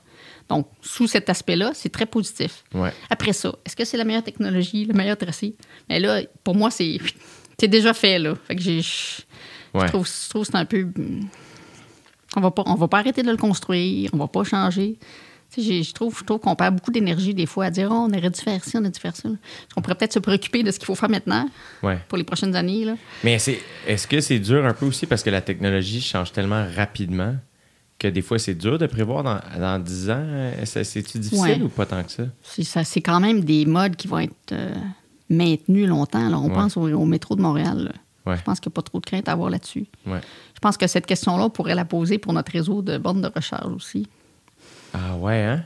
Oui, ça, c'est- moi, ça, ça me préoccupe. là, nous. Toute une nouvelle infrastructure qu'on installe, qu'on va devoir entretenir. Pour Moi, les je suis préoccupée. voitures électriques. Ouais. Pourquoi? Qu'est-ce qui Ben, te parce que c'est un autre réseau qui va occuper de l'espace sur nos bords de rue. Parce qu'un autre des sujets qui, qui m'intéresse vraiment beaucoup, là, ça va l'air bizarre, mais c'est le partage de la rue. Ouais. Puis J'ai dit, la compétition pour l'espace et le temps, c'est- la clé des dix prochaines années. Tu un bord de rue, là, tu le donnes à qui? Puis je me souviens quand, à l'époque, il y a peut-être euh, en 2009, Bixi est arrivé. Puis le- les gens de la ville m'appelaient Catherine, est-ce que le Bixi est en compétition avec le taxi? J'ai dit, très bonne question.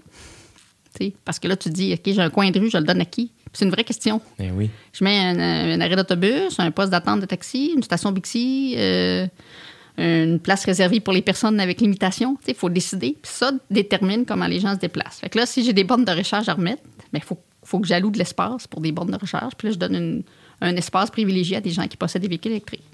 Je trouve que c'est une question, c'est vraiment fondamental quand tu as des espaces publics, puis tu décides qu'est-ce que tu fais avec. Ouais. Donc là, là, il y a beaucoup de discussions sur la disponibilité de bornes de recharge. Bon, mais qu'est-ce qu'on fait? Parce que là, on, on favorise une clientèle plutôt qu'une autre quand on met des bornes de Ouais. Puis là, il y a les stations Bixi électriques. Tu sais, Il y a plein, il y a plein, il y a beaucoup. C'est vraiment de la compétition pour l'espace. là. Eh oui, les bars veulent les terrasses. Oui, euh, c'est ça. le- ben oui, il y a du Tout le stock, temps. là. Tout le temps. Fait que le bord de rue, là, c'est vraiment la clé. C'est drôle, mais gérer le bord de rue, là, Ouais. il y a du pouvoir là-dedans. Mais fait que moi, je trouve la question des bornes de recharge, là, on en a. Il faut décider combien qu'on en veut, mais il faut les entretenir après. Puis est-ce- qu'est-ce qui arrive si on a une nouvelle technologie qui recharge les véhicules quand on roule sur autoroute, ce qui existe déjà ailleurs? là? Ouais, que l'auto, ouais. se charge à Mais oui, en roulant, euh, la recharge est faite. En tout cas, je trouve que c'est. Dès qu'on a à se doter d'un nouveau réseau, je- il y a toujours cette- Souvent, quand j'enseigne, je vais dire qu'il y a deux choses qu'il faut réaliser. C'est l'épreuve à l'échelle du temps, puis la mise à l'échelle. Il y a une petite vidéo là, que je montrais dans mes cours quand on parlait de technologie et de prospective. Je montrais là, le petit drone là, qui lance ton paquet sur ton terrain. Tu sais, c'est un petit drone de livraison, là, puis ton paquet tombe. C'est comme magique. Puis là, je dis est-ce que c'est est -ce c'est bien? Est-ce que c'est souhaitable comme technologie d'avoir de la livraison à domicile avec un petit drone? Puis là, wow, c'est des, des gens techno. Là, que Ouais. Là, je dis, OK, maintenant, on multiplie ça par un million. Parce que, c'est cute quand il y en a un. C'est ça. Mais la mise à l'échelle, est-ce que c'est un vrai système qu'on veut avoir, là, des drones puis des, des taxis volants? Puis là, mon, mon garçon, j'ai j'ai trois enfants, j'ai dit, imagine, on a de la misère à gérer un réseau routier au sol. 2D. Puis là, vous allez me dire qu'il faut gérer euh, 3D. les, les taxis volants en plus, là. On n'est même pas capable de gérer euh, une intersection. Aïe, Fait que je trouve que des fois, on s'emballe pour des solutions technologiques. Puis là, tu te dis, OK, pen- respire, mise à l'échelle. OK, c'est cute, on est 10 000, 15 000 à l'avoir, bien fun, mais 3 millions demain, qu'est-ce qui se passe? Comment on gère ça? Puis même chose pour euh, dans 5 ans, dans 10 ans. Est-ce qu'on va encore trouver que c'est une bonne idée? Ah mon Dieu, on dirait que c'est pas cute, genre, tu sais, des bancs de drones dans, dans Ben, le ciel, genre. Oui, mais il faut, faut l'avoir, cette vue-là, parce qu'on on a tendance, puis j'en j'en ai des discussions avec des gens sur les gaz à effet de serre, parce que moi, ça me, ça me préoccupe. Je peux pas dire que j'angoisse, là, mais ça me préoccupe vraiment, parce qu'on on commence à les voir de plus près, les impacts, là. Tu sais, des changements climatiques. Mais là, je trouve que les, les gens ça- s'attendent, là, ils vont trouver quelque chose. Qui, ça, va trouver quelque chose? Oui. Je trouve qu'on a tendance à penser que la science va nous sauver soudainement, là. Qu'il y a Ouais. quelqu'un qui va avoir une bonne idée, puis ça va... Ils vont tout absorber ça. Puis les, les gens comprennent pas qu'on est déjà dans le trouble parce que ce qu'on a émis va rester là. Tu sais, c'est pas comme si on arrête du jour au lendemain puis ça disparaît. C'est tout ce qu'on a émis comme gaz à effet de serre, c'est c'est là. Qu'on est vraiment pogné avec. Chaque jour de plus, on a un fardeau supplémentaire. Fait que là, tu dis, hey, il faudrait peut-être que les gens réalisent aussi que c'est pas. euh, ça disparaît pas. C'est. Ton tas de vidange, là, il fait juste continuer. Fait que mais c'est ça. Fait que j'en ai dans mon voisinage là, qui disent Ah, mais tu sais, je suis sûr que quelqu'un va trouver quelque chose. Mais je me dis Qui? C'est qui qui va trouver quelque chose? Puis là, je le dis aussi avec, à mes enfants J'ai dit Trouve, vous n'êtes pas assez fâchés. Je comprends. tu sais, Je comprends. euh, c'est vous qui allez nous poigner avec ça? Je comprends. Je comprends tellement. Puis c'est là où euh, j'essaie. euh, puis je sens ça chez toi. Donc j'admire ça chez toi parce que justement, cette colère-là, je trouve que tu l'utilises. En tout cas, tu sembles l'utiliser comme euh, moteur. Dire, hey, moi, ça, ça me préoccupe. Ben. Donc, si on m'appelle, je vais dire oui. Je vais donner de mon temps pour qu'on Ouais. se pose ces questions-là ensemble, qu'on trouve les meilleurs. Puis euh, c'est là où j'a- j'a- j'admire cette patience-là, cette générosité-là. Sais, ça, cette- Patience, ça, ça va pas avec moi. Non? mais c'est drôle. Mais tu comprends ce que je veux dire? oui, oui. Non, non, mais je comprends. De faire, Mais ben oui, je vais venir, puis je vais le faire, puis je vais, tu sais. On fait quoi sinon? Mais je pense que c'est des, des personnalités.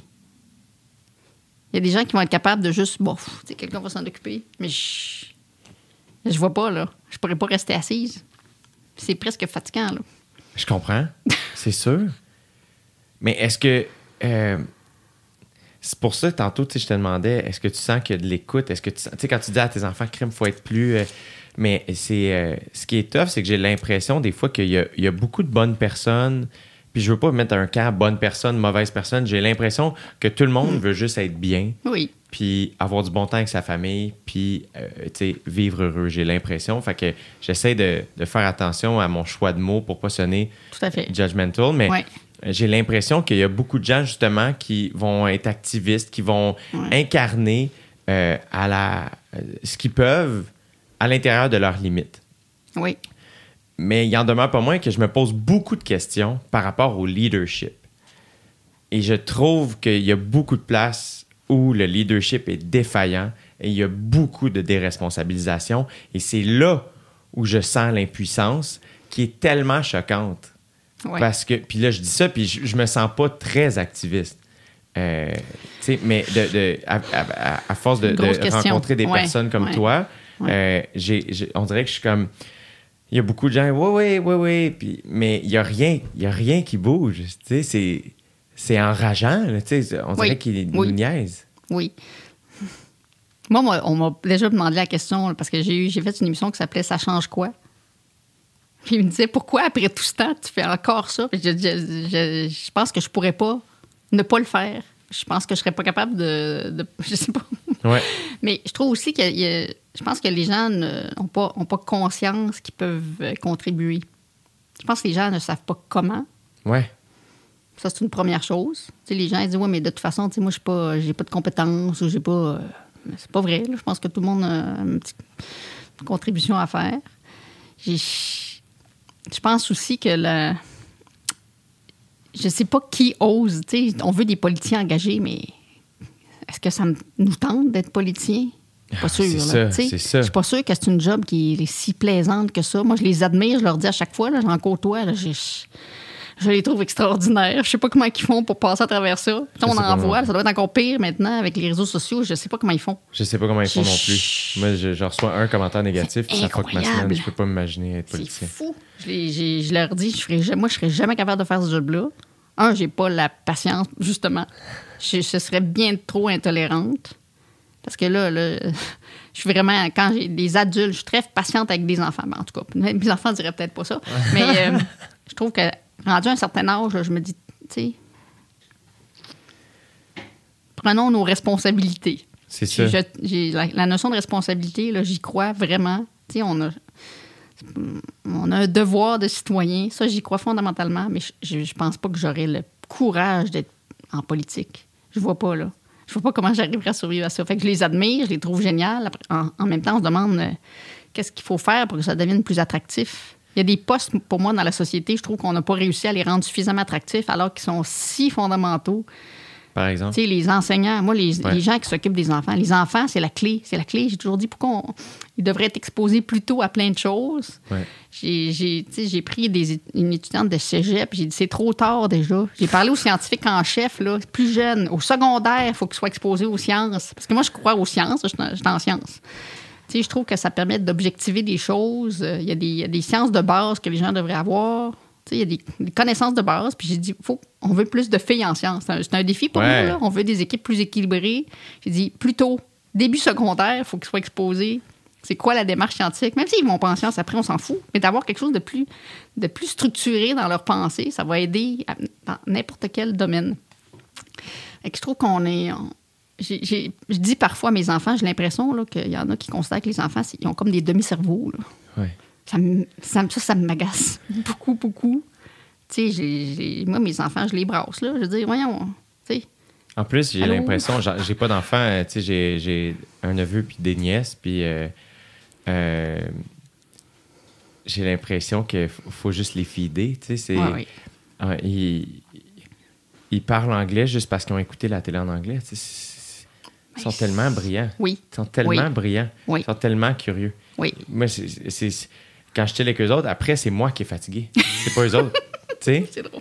Mais Oui, c'est vrai. Oui, Et techniquement, on pense que, euh, tu sais, on va se mettre dans l'espèce de hiérarchie, on va se mettre au-dessus. Des fois, c'est bien inquiétant de faire Ah. les enfants, nanana. mais c'est comme, mettons, juste Ouais, en pratique, euh, il, faut juste les feeder, Hmm. puis les faire essayer des trucs. Puis, sais, ma soeur a inscrit mon neveu au baseball parce que, ben, la ville proposait du baseball. Il a fait, tu veux-tu jouer au baseball? Elle a montré une vidéo, c'est ça. Il savait pas c'était quoi le baseball. Ouais, je vais essayer. Go. Et comme C'est ça. on fait rien cet été, sais, essaye Hmm. ça. Il a il tripe sur le baseball. Ben oui. Juste parce qu'on l'a exposé. Mais Ouais. ça peut être la même chose avec n'importe quoi. N'importe quoi. Adam, mon neveu, encore une fois, a mené pendant un bout de temps, encore à ce jour, passionné des monuments. Hmm. Mais tu sais, il y a Wow. 7 ans, là. Puis là, on parle de passion qui a débuté à 4 ans, mettons. là. Ouais. Puis là, à un moment donné, tout le monde, comment ça se fait qu'il tripe ces monuments? Ben, je pense que c'est ma mère qui a donné un livre, ces monuments, ou un, Mm. il y avait un, un Lego? Puis là, il a vu ça, puis c'est, Ouais. mais c'est malade, c'est quoi ça? Ouais.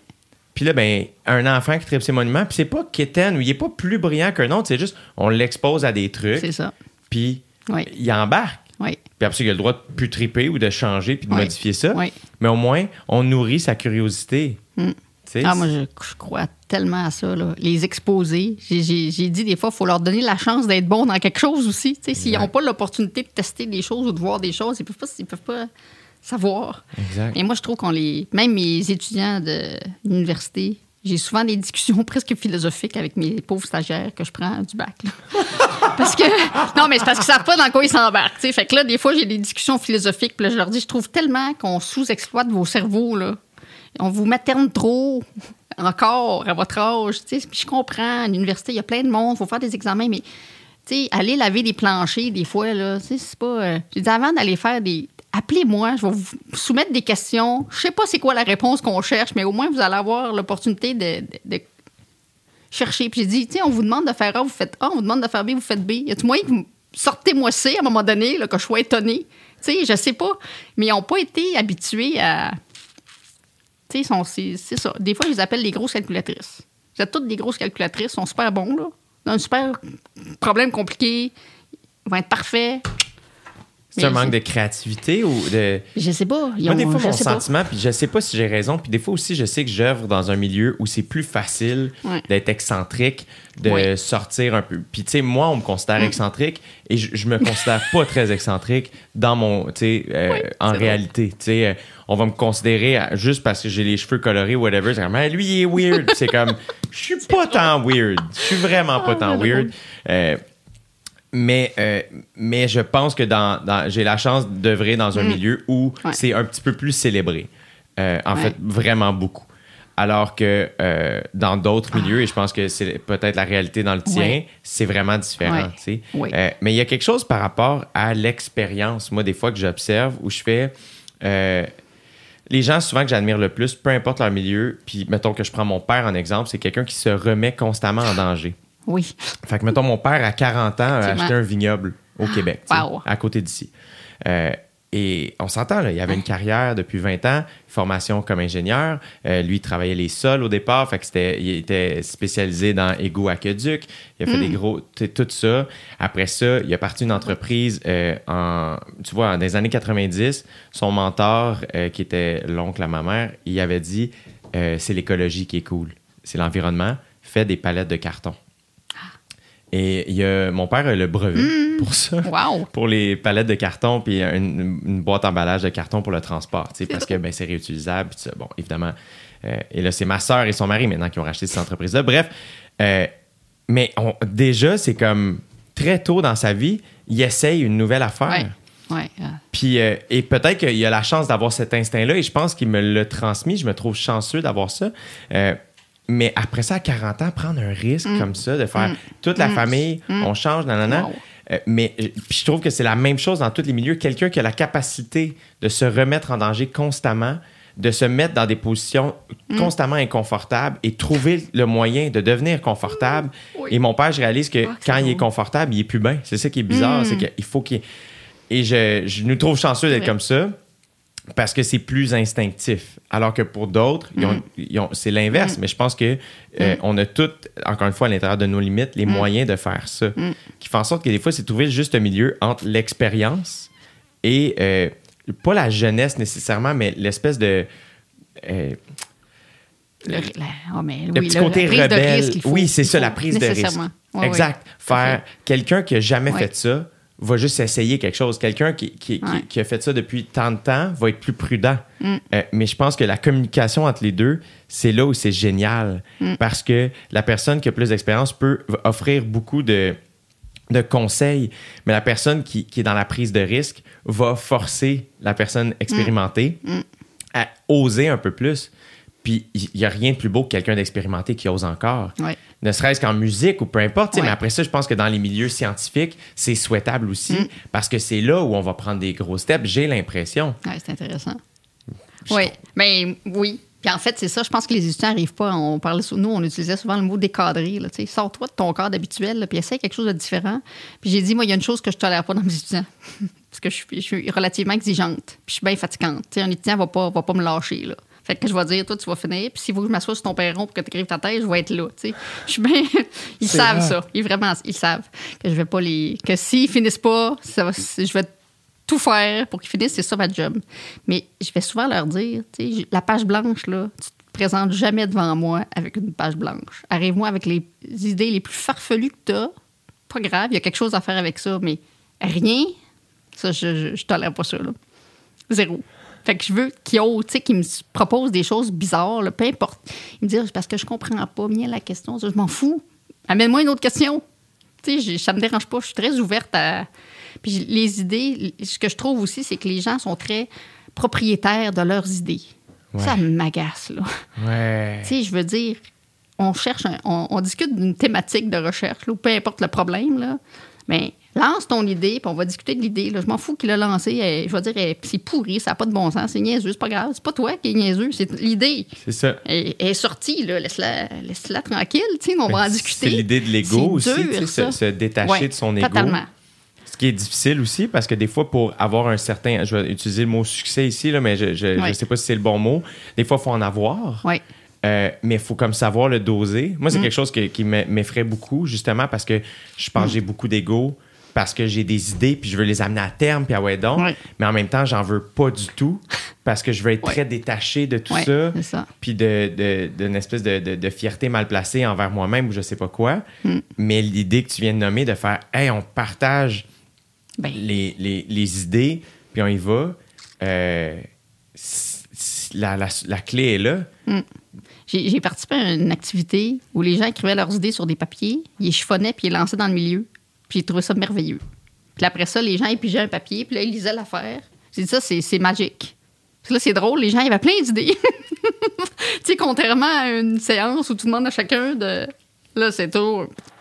Il n'y a personne qui va oser. Moi, je vais toujours oser, ce qui, ce qui me met souvent dans le trouble, mais c'est pas grave, ça me dérange pas. Je vis bien avec ça. T'as-tu toujours été comme ça? Euh, non. Qu'est-ce qui a fait que t'es devenu comme Eh, ça? tabarouette, non. J'ai- J'étais incapable de faire une présentation orale au secondaire. Incapable. Je pense phobie sociale. là. Ma mère devait faire ça. Je sais pas. Super stressée. Je tenais des verres. là. J'étais comme ça. Incapable de rien faire. Je me Voyons, c'est quoi cette affaire-là? Tu sais, comment? Puis là, je deviens prof. Quelle mauvaise Oui, idée. c'est quoi cette affaire-là? Quelle mauvaise idée. Mais je sais pas pourquoi. J'étais hyper stressée dans ma vie.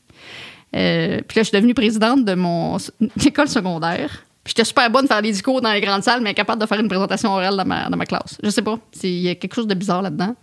Je pense que. En tout cas, pff, je sais pas.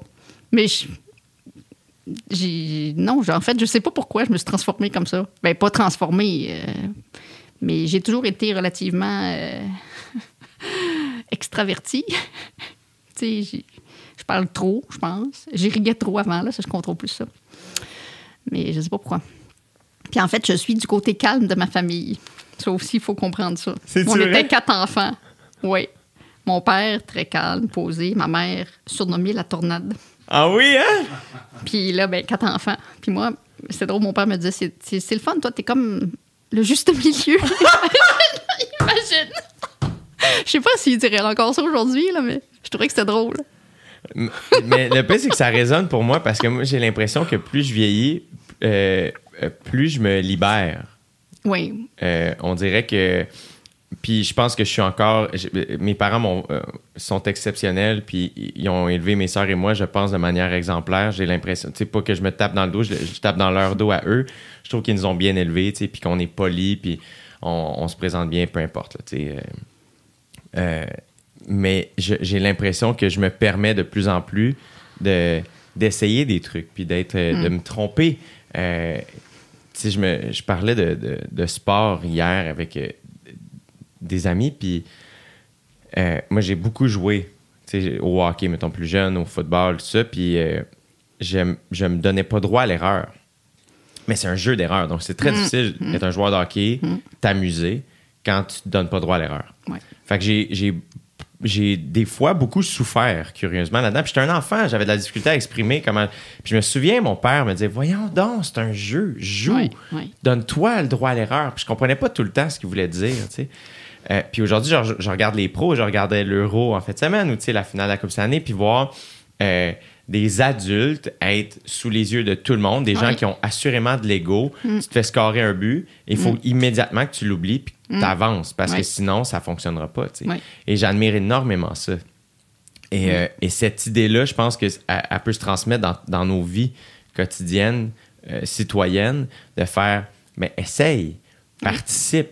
Euh, puis c'est là où, des fois, euh, puis je trouve que ça résonne avec la conversation qu'on a. Des fois, je trouve que, euh, souvent, je vais utiliser l'exemple, je trouve qu'on est dans des pièces qui manquent d'oxygène.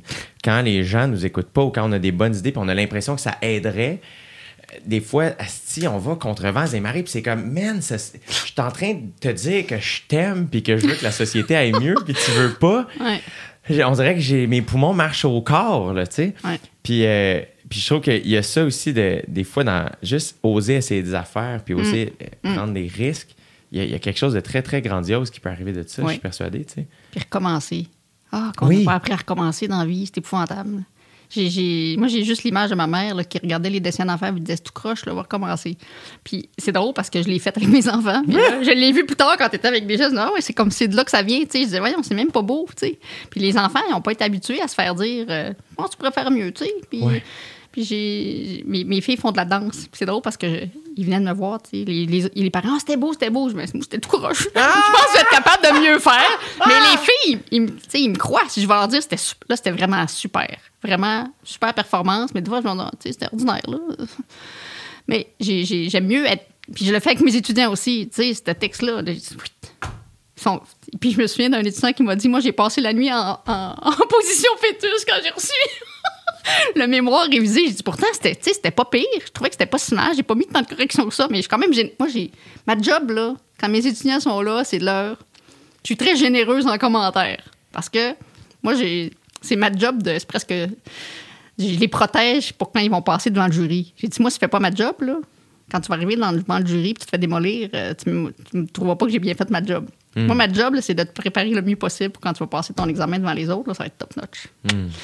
Mais il y en a qui n'ont pas été habitués à ça. Là. Ben, même, Aïe, aïe, aïe, on dirait ce que, tu, ce que tu dis, ça résonne beaucoup chez moi parce que j'ai l'impression aussi que des fois, je me pose beaucoup de questions par rapport à la critique.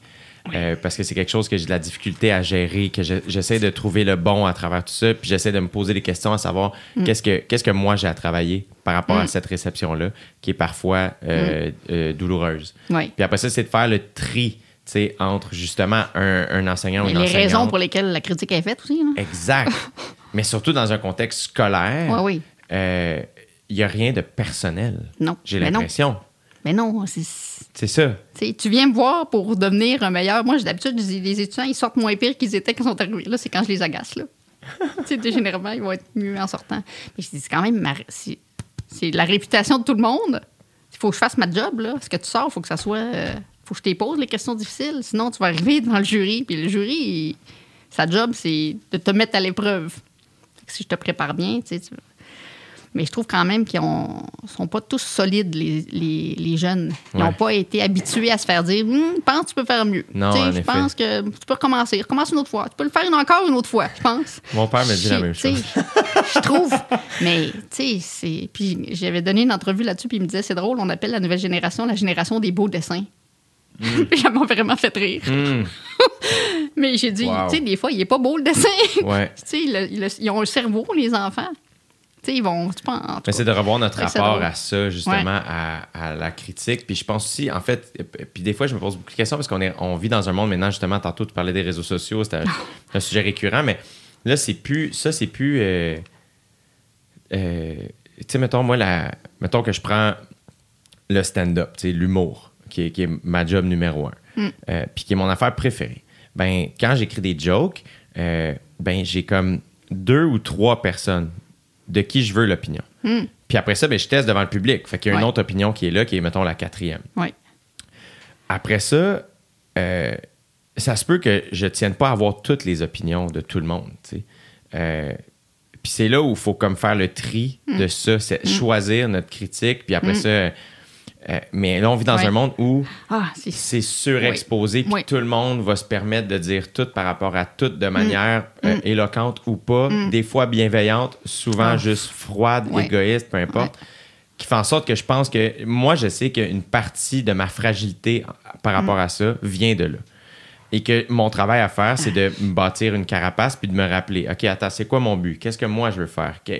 Que- Puis qui fait en sorte que des fois, ben oui, il y a des gens qui vont dire des affaires que je gagne à écouter et d'autres que je Ah gagne ouais, à juste laisser de côté. Mais je trouve que dans un contexte Ouais. scolaire, dans un contexte euh, aussi professionnel de travail, quand il y, a, il y a des gens autour de soi, on gagne, on, on gagne à, à se faire. euh, euh, Et mettre à l'épreuve. Mettre Ah, à c'est l'épreuve, vraiment oui. continuellement ça. oui. Est-ce a des gens qui continuent Est- Est-ce que tes étudiants te mettent à l'épreuve aussi? Je pense qu'ils. Pas tous. Ils devraient le faire plus, mais tu sais, ça reste. Ben, je, je pense pas que la- c'est une relation d'autorité, entre guillemets. Je, je- je les inclus dans mon groupe de recherche, je les trouve excellents. Ils sont vraiment tous meilleurs que j'étais à leur âge. Ils sont tous meilleurs que moi. Ça n'a pas de bon sens. là. J'ai- fait les meilleures lettres d'appui au monde, je pense que je peux le dire. Avec toute humilité. Je les trouve excellents, je les trouve brillants. C'est d'ailleurs grâce à eux que j'ai une si belle carrière, parce qu'elles sont. Mais ils- pas, pas tant que ça. Mais nous, on se fait quand même mettre à l'épreuve continuellement comme prof parce qu'on est évalué dans nos articles, on est évalué nos dossiers, on est cinq ans à approbation, on est, c'est- long. Là. Là, je suis rendu titulaire, fait que je suis un petit peu plus à l'épreuve de tout ça, mais dans nos articles, on est quand même continuellement évalué. Puis là, je dépose des demandes de subvention. Je vais encore me faire dire, euh, ah, ton, ton programme n'est pas clair. Tout le temps, on se fait tout le temps dire. on se fait toujours questionner sur la façon dont on, on monte nos recherches. Fait que je pense qu'on commence à, on commence à être habitué. Ça, je trouve que c'est la beauté d'ailleurs de ce domaine-là. là. Je pense qu'il y a des domaines qui auraient intérêt à se faire mettre à l'épreuve plus fréquemment. Tu sais, toujours, toujours questionner sur Ouais. pourquoi tu traites ce sujet-là, pourquoi tu utilises ce modèle-là, pourquoi, pourquoi ci, pourquoi ça, pourquoi telle hypothèse. C'est continuellement. Mais ça, je pense que c'est bien. Ouais. Je pense que le Mais- questionnement, c'est toujours positif. Après ça, faut pas que ça devienne, faut pas que ça fige. Non, mais non. Mais il y en a que toujours ça fige, oui. Il y en a que ça fige. Ouais. Puis ça, le- l'encadrement d'étudiants, c'est. Il faut adapter. Des fois, je ne le sais pas toujours, là. Puis il faut, faut vraiment que j'adapte en fonction des types d'étudiants, parce que j'en ai ramassé qui étaient. Je me dis, oh, il faut, faut, me, faut me tenir informé, là. Ouais. Je. je suis pas formée en psychologie. J'ai eu, à un moment donné, je, je faisais à la blague, j'ai un étudiant qui est venu me voir, puis il était où mon bouton help? help. Ouais. il était comme moi, j'ai jamais voulu être ingénieur. Puis là, je me disais, mais qui peut venir m'aider? Eh là? oui. Et je savais pas comment gérer ça. J'ai trouvé ça, oh là là. C'est beaucoup de gestion. euh, être enseignante euh, ou enseignant, c'est beaucoup de personnes Ouais. qui, qui t'en demandent beaucoup à- avec en plus que tu as de base à offrir, euh, sans parler du côté humain, qui est très, malheureusement, des fois instinctif. Ben oui, on n'est pas formés. c'est fou. Les profs à l'université sont formés dans leur domaine. C'est ça. Et moi, je suis ingénieur. Je suis pas formée en relations humaines. C'est fou. Ouais. Mais tu dois apprendre beaucoup. Ben, non, je dirais qu'on fait ce qu'on peut. C'est ça. Tu sais, les- Mais. Polytechnique semble être une, une école assez impressionnante. Oui. J'ai toujours rêvé, ça c'est très drôle, j'ai toujours rêvé d'aller à la Polytechnique. J'ai fait mon application pour faire mon, mon baccalauréat en génie à Polytechnique. Je suis restée chez mes parents parce que c'était plus raisonnable, évidemment. Puis quand j'ai été admise à la maîtrise, ma mère a dit Ton rêve, t'as toujours voulu aller là. Fait que c'est vraiment bizarre aujourd'hui que, que je me retrouve euh, prof là. Wow! C'est vraiment bizarre. C'est bien cool. Mm. C'est très. euh, j'ai- c'est vraiment. ça sent- y a- moi, j'ai jamais été à l'université. Je sais pas si ça paraît. Non. Mais euh, des fois, je vais courir derrière Polytechnique. Ouais, ouais. Puis, euh, Ouais. puis je suis toujours impressionné par le lieu. Mm. Juste le lieu. J'ai même pas mis les pieds à l'intérieur. Il y a, il y a- il y a- il y a une vibe, il y a quelque chose qui se passe, je trouve, sur ce, sur ce terrain-là. Oui, mais j'ai appris à encore plus aimer l'ingénierie à travers le temps. Aimer la science, aimer le- la pensée structurée, tout ça, j'adore. Puis c'est vraiment une déformation profonde dans ma vie de tous les jours. Tu sais, le mode solution, là, on rit de ça, les ingénieurs. Là. Mais dans- je me souviens quand mes enfants, tu sais, ma fille qui avait rencontré un problème, puis elle était assise par terre, puis elle pleurait, je dis, stop, là. C'est quoi le problème? Comment tu peux le gérer? Ouais. Puis que c'était vraiment bizarre. Je me disais, je suis en train d'enseigner. Je, je forme mes enfants avec ma déformation d'ingénieur. C'est n'importe quoi.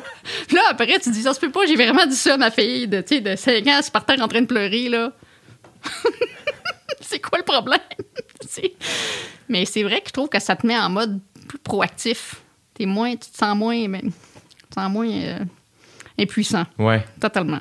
Est-ce qu'il y a drôle. des villes ou, euh, ou des instances, mettons, que, qui sont inspirantes à, à ces niveaux, au niveau du transport? Pour le transport, mais c'est sûr que quand on, on- on a tendance à comparer beaucoup avec l'Europe, Ouais. c'est bien et pas bien, parce que là, les gens vont dire, oui, mais c'est pas transposable, etc. Le, le Québec est une combinaison de plusieurs euh, types de milieux. Fait qu'il Ouais. faut adapter les solutions selon les types de milieux. Il y a des, des il y a des quartiers montréalais qui sont euh, presque à l'image de certains quartiers européens. là. C'est sûr qu'il y en a qui ont- il y avait des contraintes spatiales qui ont fait qu'ils ont dû opter plus rapidement pour d'autres options. Tu sais, le vélo, il y a des endroits où le vélo, euh, c'est le mode principal de transport. Même dans les pays nordiques où il y a de la neige, les enfants vont se déplacer de façon autonome en vélo. On a, mis- on a mis en place les infrastructures pour le faire. Il y a des bons exemples comme ça. Il y a des exemples aussi où ils ont pris des stratégies un petit peu plus agressives sur euh, les coûts d'accès à l'automobile. Tu Singapour, ça fait des années là, que je donne l'exemple dans mes cours. Des étudiants étudient des villes. euh, Singapour est souvent étudié sur les coûts associés à la possession d'un véhicule. Ça, c'était très structurel. C'est une île. Des fois, il n'y a plus de place. Ouais. fait qu'il faut contrôler la, la quantité de véhicules. Ouais, c'est ça, il y a un euh, J'ai été une semaine à Singapour. euh, Puis c'est ça. euh, a- ça- ça- coûte tu payes ton, ton permis de conduire et un permis de route. Oui, puis pour le être coût d'achat. C'est ça. Les véhicules, je pense, c'est comme 50 de la valeur du véhicule que tu payes en taxes. Une affaire comme ça. C'est comme exorbitant. Ouais. Mais bon. Ça fonctionne-tu? Ben oui, mais il n'y a pas le choix. Donc, il faut vraiment mettre ça en place les de, aménagements. de- ben oui, c'est ça. transport en commun qui Oui. suit ça. Oui, puis quand on crée des nouveaux quartiers, c'est toujours la, c'est, c'est l'œuf et la poule. hein. Quand on crée un quartier tortueux, juste des maisons unifamiliales, pas de service, mais c'est des quartiers dépendants à l'auto. Il n'y a, pas, y a pas, de, pas de miracle. Ça, il faut vraiment y penser d'avance. C'est, c'est une, une des- une des clés. Mais souvent, justement, comme c'est long, Ouais. ben, on la met de côté. Parce que, tu sais, pendant mon 4 ans, je ne vais pas gérer l'étalement urbain. euh, je vais être parti quand les bénéfices vont se faire sentir ou peu importe. Fait que c'est très dur d'avoir des politiques qui plus contraignantes. Et, que- et comment tu gardes un, un œil optimiste face à tout ça? Faut pas me poser cette question. Non? Je veux pas te mettre à non, non, mais euh, je pense que ça, ça m'empêcherait de fonctionner si je me disais que je- on est- il est presque trop tard. Ouais, moi, je dis ça, là. Bientôt, il va être trop tard. Fait qu'il va falloir décider ce qu'on fait. Là. En Mais même temps, faut le le point dire. de bascule, il, il- faut comme le dire il pour, pour que tout le monde y croit. là. Oui, mais en même temps, ça rend les gens totalement impuissants. Je dis, il est trop tard. Les gens vont faire quoi? Bon, pff, on donne plus rien de rien faire. Ben, je sais. Moi, des fois, il y a ça, mais il y a des fois, la, je sais pas, moi, après ça, mes parents nous ont inculqué la, la valeur familiale très, très, très puissamment, qui fait en sorte Mm. que euh, c'est pas tant pour moi que je pense à ça, plus que Ah, pour vrai, je pense à mon neveu et mes nièces. tu sais, Pour vrai, là, tu sais, je les aime Mm. vraiment, vraiment fort. Puis je fais, ben, pour moi, c'est un geste d'amour que de faire, ben, euh, on va faire attention à la planète pour que eux puissent avoir euh, Oui. une, une vie harmonieuse comme nous, on, on l'a eu, là, tu sais, euh, du, du mieux qu'on pouvait. là. Mais je pense qu'on en parle plus qu'avant. Ça, c'est positif. Ce qui est positif, c'est qu'on en parle vraiment plus qu'avant. On commence à voir les impacts. Fait que là, ça devient dur de, de penser que c'est pas vrai. Et il y, a, il y a quand même des comités mis en place. Moi, j'y crois. J'y crois quand les gens, quand il y a plusieurs personnes qui se questionnent sur une même problématique, j'y crois. Ouais. On est intelligent, j'espère. On a les outils, on a la technologie, on a, les solutions existent. Il manque pas grand-chose, mais il faut vraiment... Ça presse, là. C'est ça. Faut que le, faut que le, le moment entre la réflexion, la bonne idée, puis le, le- le go soit plus rapide. Oui, oui. Puis il faut vraiment encore, il faut mettre en place ce qu'il faut pour que les gens décident correctement. Il faut que ça soit facile de prendre les bonnes décisions. Je le dis toujours, tu sais, euh, ça peut pas. Là. Tu peux pas être pénalisé parce que tu décides de faire un geste pour la planète. Là. Ça se peut pas. Ça devrait être le contraire. Ouais. faut qu'on te favorise, faut qu'on faut qu'on mette en place ce qu'il faut pour que quand tu fais une bonne action, que ce soit au niveau des entreprises ou il faut vraiment qu'on fasse la promotion des bonnes actions pour qu'on les soutienne financièrement. Parce qu'il y en a des solutions qui existent, ne sont pas adoptées parce qu'ils coûtent vraiment plus cher. Ça- quand tu penses à ça, il c'est absurde que ce qui permettrait de réduire les impacts coûte plus cher. Il y a quelque chose qu'on n'a pas compris. là. Ouais. Le pétrole est partout, puis le charbon, pas pour rien, ça coûte rien. Puis en énergie, c'est bourré d'énergie. Bon, fait qu'on a un sérieux problème à gérer. Là. Ouais. Il va fa- falloir un jour qu'on accepte de taxer ce qui génère des impacts négatifs, puis qu'on finance avec ça Mais ce qu'on veut promouvoir. Comment les gens font pour dormir? tu comprends ce que je veux dire? Oui, je sais. mais Mettons, il y a des gens. C'est encore, c'est encore, euh, encore euh, flou, tu sais. C'est pas. comment je veux dire? J'ouvre le robinet, j'ai de l'eau potable. Ouais. Ouais. Je branche, euh, tu sais, j'ai de l'électricité, je peux me déplacer. L'essence coûte rien. À l'eau potable, parce qu'il y euh, y a un village je le sais, j'ai lu ça. euh, en Montérégie, si je ne me trompe pas, le- pas loin des lignes, en fait, je sais, pas bien loin ça n'a d'ici. pas de bon sens. Oui. euh, qu'il n'y a pas d'eau en ce moment. C'est apocalyptique là, comme situation. là. je sais. Puis j'y pensais ce matin quand j'ai parti ma douche Oui. et que j'ai attendu trois secondes pour que l'eau soit plus chaude. Puis j'étais comme. Puis je suis quand même un Ouais. fan de douche froide, fait qu'habituellement, j'y vais tout de suite. Puis là, ce matin, je voulais être douillet, j'imagine. Puis j'ai pensé à ces gens-là faire Hey, dude, va, dans, dessous de la douche. là. Puis Ouais. Mais tu sais, la Californie qui brûle, les niveaux d'eau qui baissent, il y a- beaucoup de gros enjeux, mais c'est pas. Nous, en tout cas, mais je pense qu'au niveau planétaire, là, le, le constat est quand même plus clair. Mais mo- moi, j'ai commencé à lire le livre de Bill Gates. Je me suis dit, tiens, je vais lire un livre sur les changements climatiques qui n'est pas écrit par un écologiste. Ça va faire changement. Ouais. Je me suis dit peut-être que ce- c'est le genre de livre qui peut aider parce que c'est justement pas écrit par un écologiste. Fait qu'ils vont pas dire Ah, c'est un autre, un autre écolo. C'est vraiment intéressant. C'est Ouais. vraiment inquiétant, mais c'est vraiment intéressant. Qu'est-ce qu'il dit? Parce que là, il, a- il écrit des chapitres sur toute l'empreinte de ce qu'on con- construit, comment on se déplace, qu'on consomme. Puis là, il y a une section, j'ai pas fini, sur les solutions. Tu sais, là, là, il parle de captation de carbone, il parle justement des. des- il parle du. euh, la prime euh, verte, disons, je le traduis comme ça. Là. Fait que ce que ça coûte en plus pour avoir des solutions vertes. Puis là, tu comprends pourquoi, de façon systémique, il y a des, il y a des choses à faire. Ça dépend pas juste de moi, personnellement, je peux Ouais. réduire ma consommation de bœuf ou je sais pas quoi. Là. Ouais. Tu sais, ça m'a- on, est, on est dans une autre. euh, Ouais, faut, Une faut autre trava- échelle. Ouais, faut travailler plus fort. oui. Mais ça, tu sais, je trouve ça intéressant. Lire des livres comme ça, c'est parce que ça me, je me dis, bon, ça démocratise la, la- la discussion autour de, euh, Ouais. des changements climatiques. J'espère qu'il y a des gens qui n'auraient pas lu de livres sur les changements climatiques qui vont le lire parce que c'est Bill Gates, là. Ouais. Tu sais, ça me donne un petit peu de. Ben, Fait y juste savoir aussi- ce qu'il y a là-dedans. Puis des fois aussi, euh, tu sais, j'ai regardé le, le- le nouveau documentaire sur euh, l'histoire de David Attenborough sur Netflix, tu sais, puis, euh, puis justement, à la fin, il offre des solutions, tu sais, Ouais. sur- parce que si tu arrêtes à mi-chemin, c'est assez dramatique, là, ce qu'il nous raconte, Ouais. puis avec raison. Mais à la fin, ce que j'ai trouvé super intéressant, c'est qu'il nous donne des, des solutions, somme toute, assez simples, où il Mm. est comme, je ne vous dis pas d'arrêter de pêcher, je vous dis d'arrêter de pêcher en si grande quantité. Oui, oui. Fait que c'est toute une affaire de modération. Oui. Et on dirait que euh, des fois, puis là, on dirait que j'ai- j'ai. Je me suis jamais senti aussi anticapitaliste quand, quand- quand je me suis mis à dire ça, mais euh, il y a vraiment. euh, je trouve vraiment euh, ça décourageant des fois de voir à quel point euh, l'argent l'a emporté, là, mais à un niveau qui est démesuré envers l'être humain. L'humanité n'est plus du tout euh, une valeur si importante, je trouve. C'est Mm. Vraiment juste Oh, une on- affaire d'argent. Et, et, euh, et on dirait que quand on nomme ces affaires-là,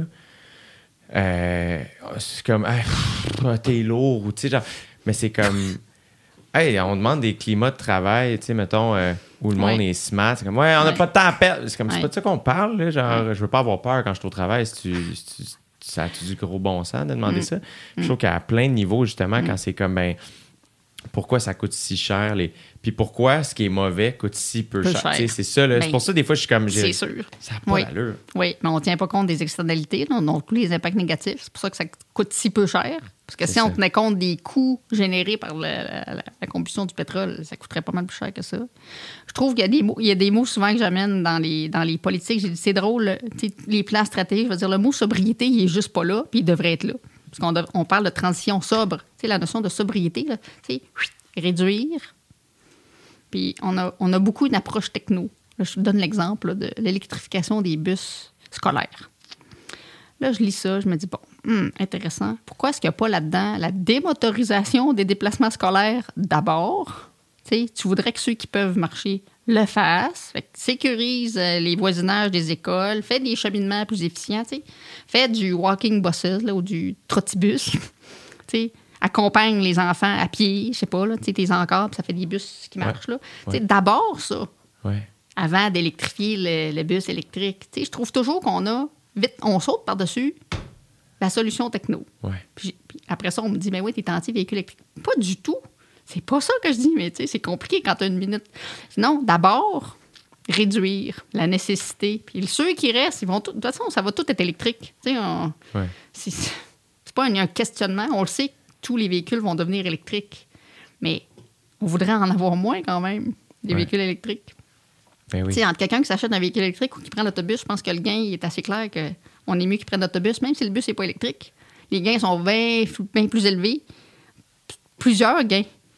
Il faut, faut arrêter de penser que il n'y a pas de hiérarchie dans les solutions qu'on devrait mettre en place. Il y en a une, puis elle devrait être beaucoup plus claire. Puis je dis, je ramène aux sobriété. C'est où le mot sobriété dans votre plan? La réduction, là, c'est le numéro un. C'est là-dessus qu'on travaille. Moins d'à peu près tout.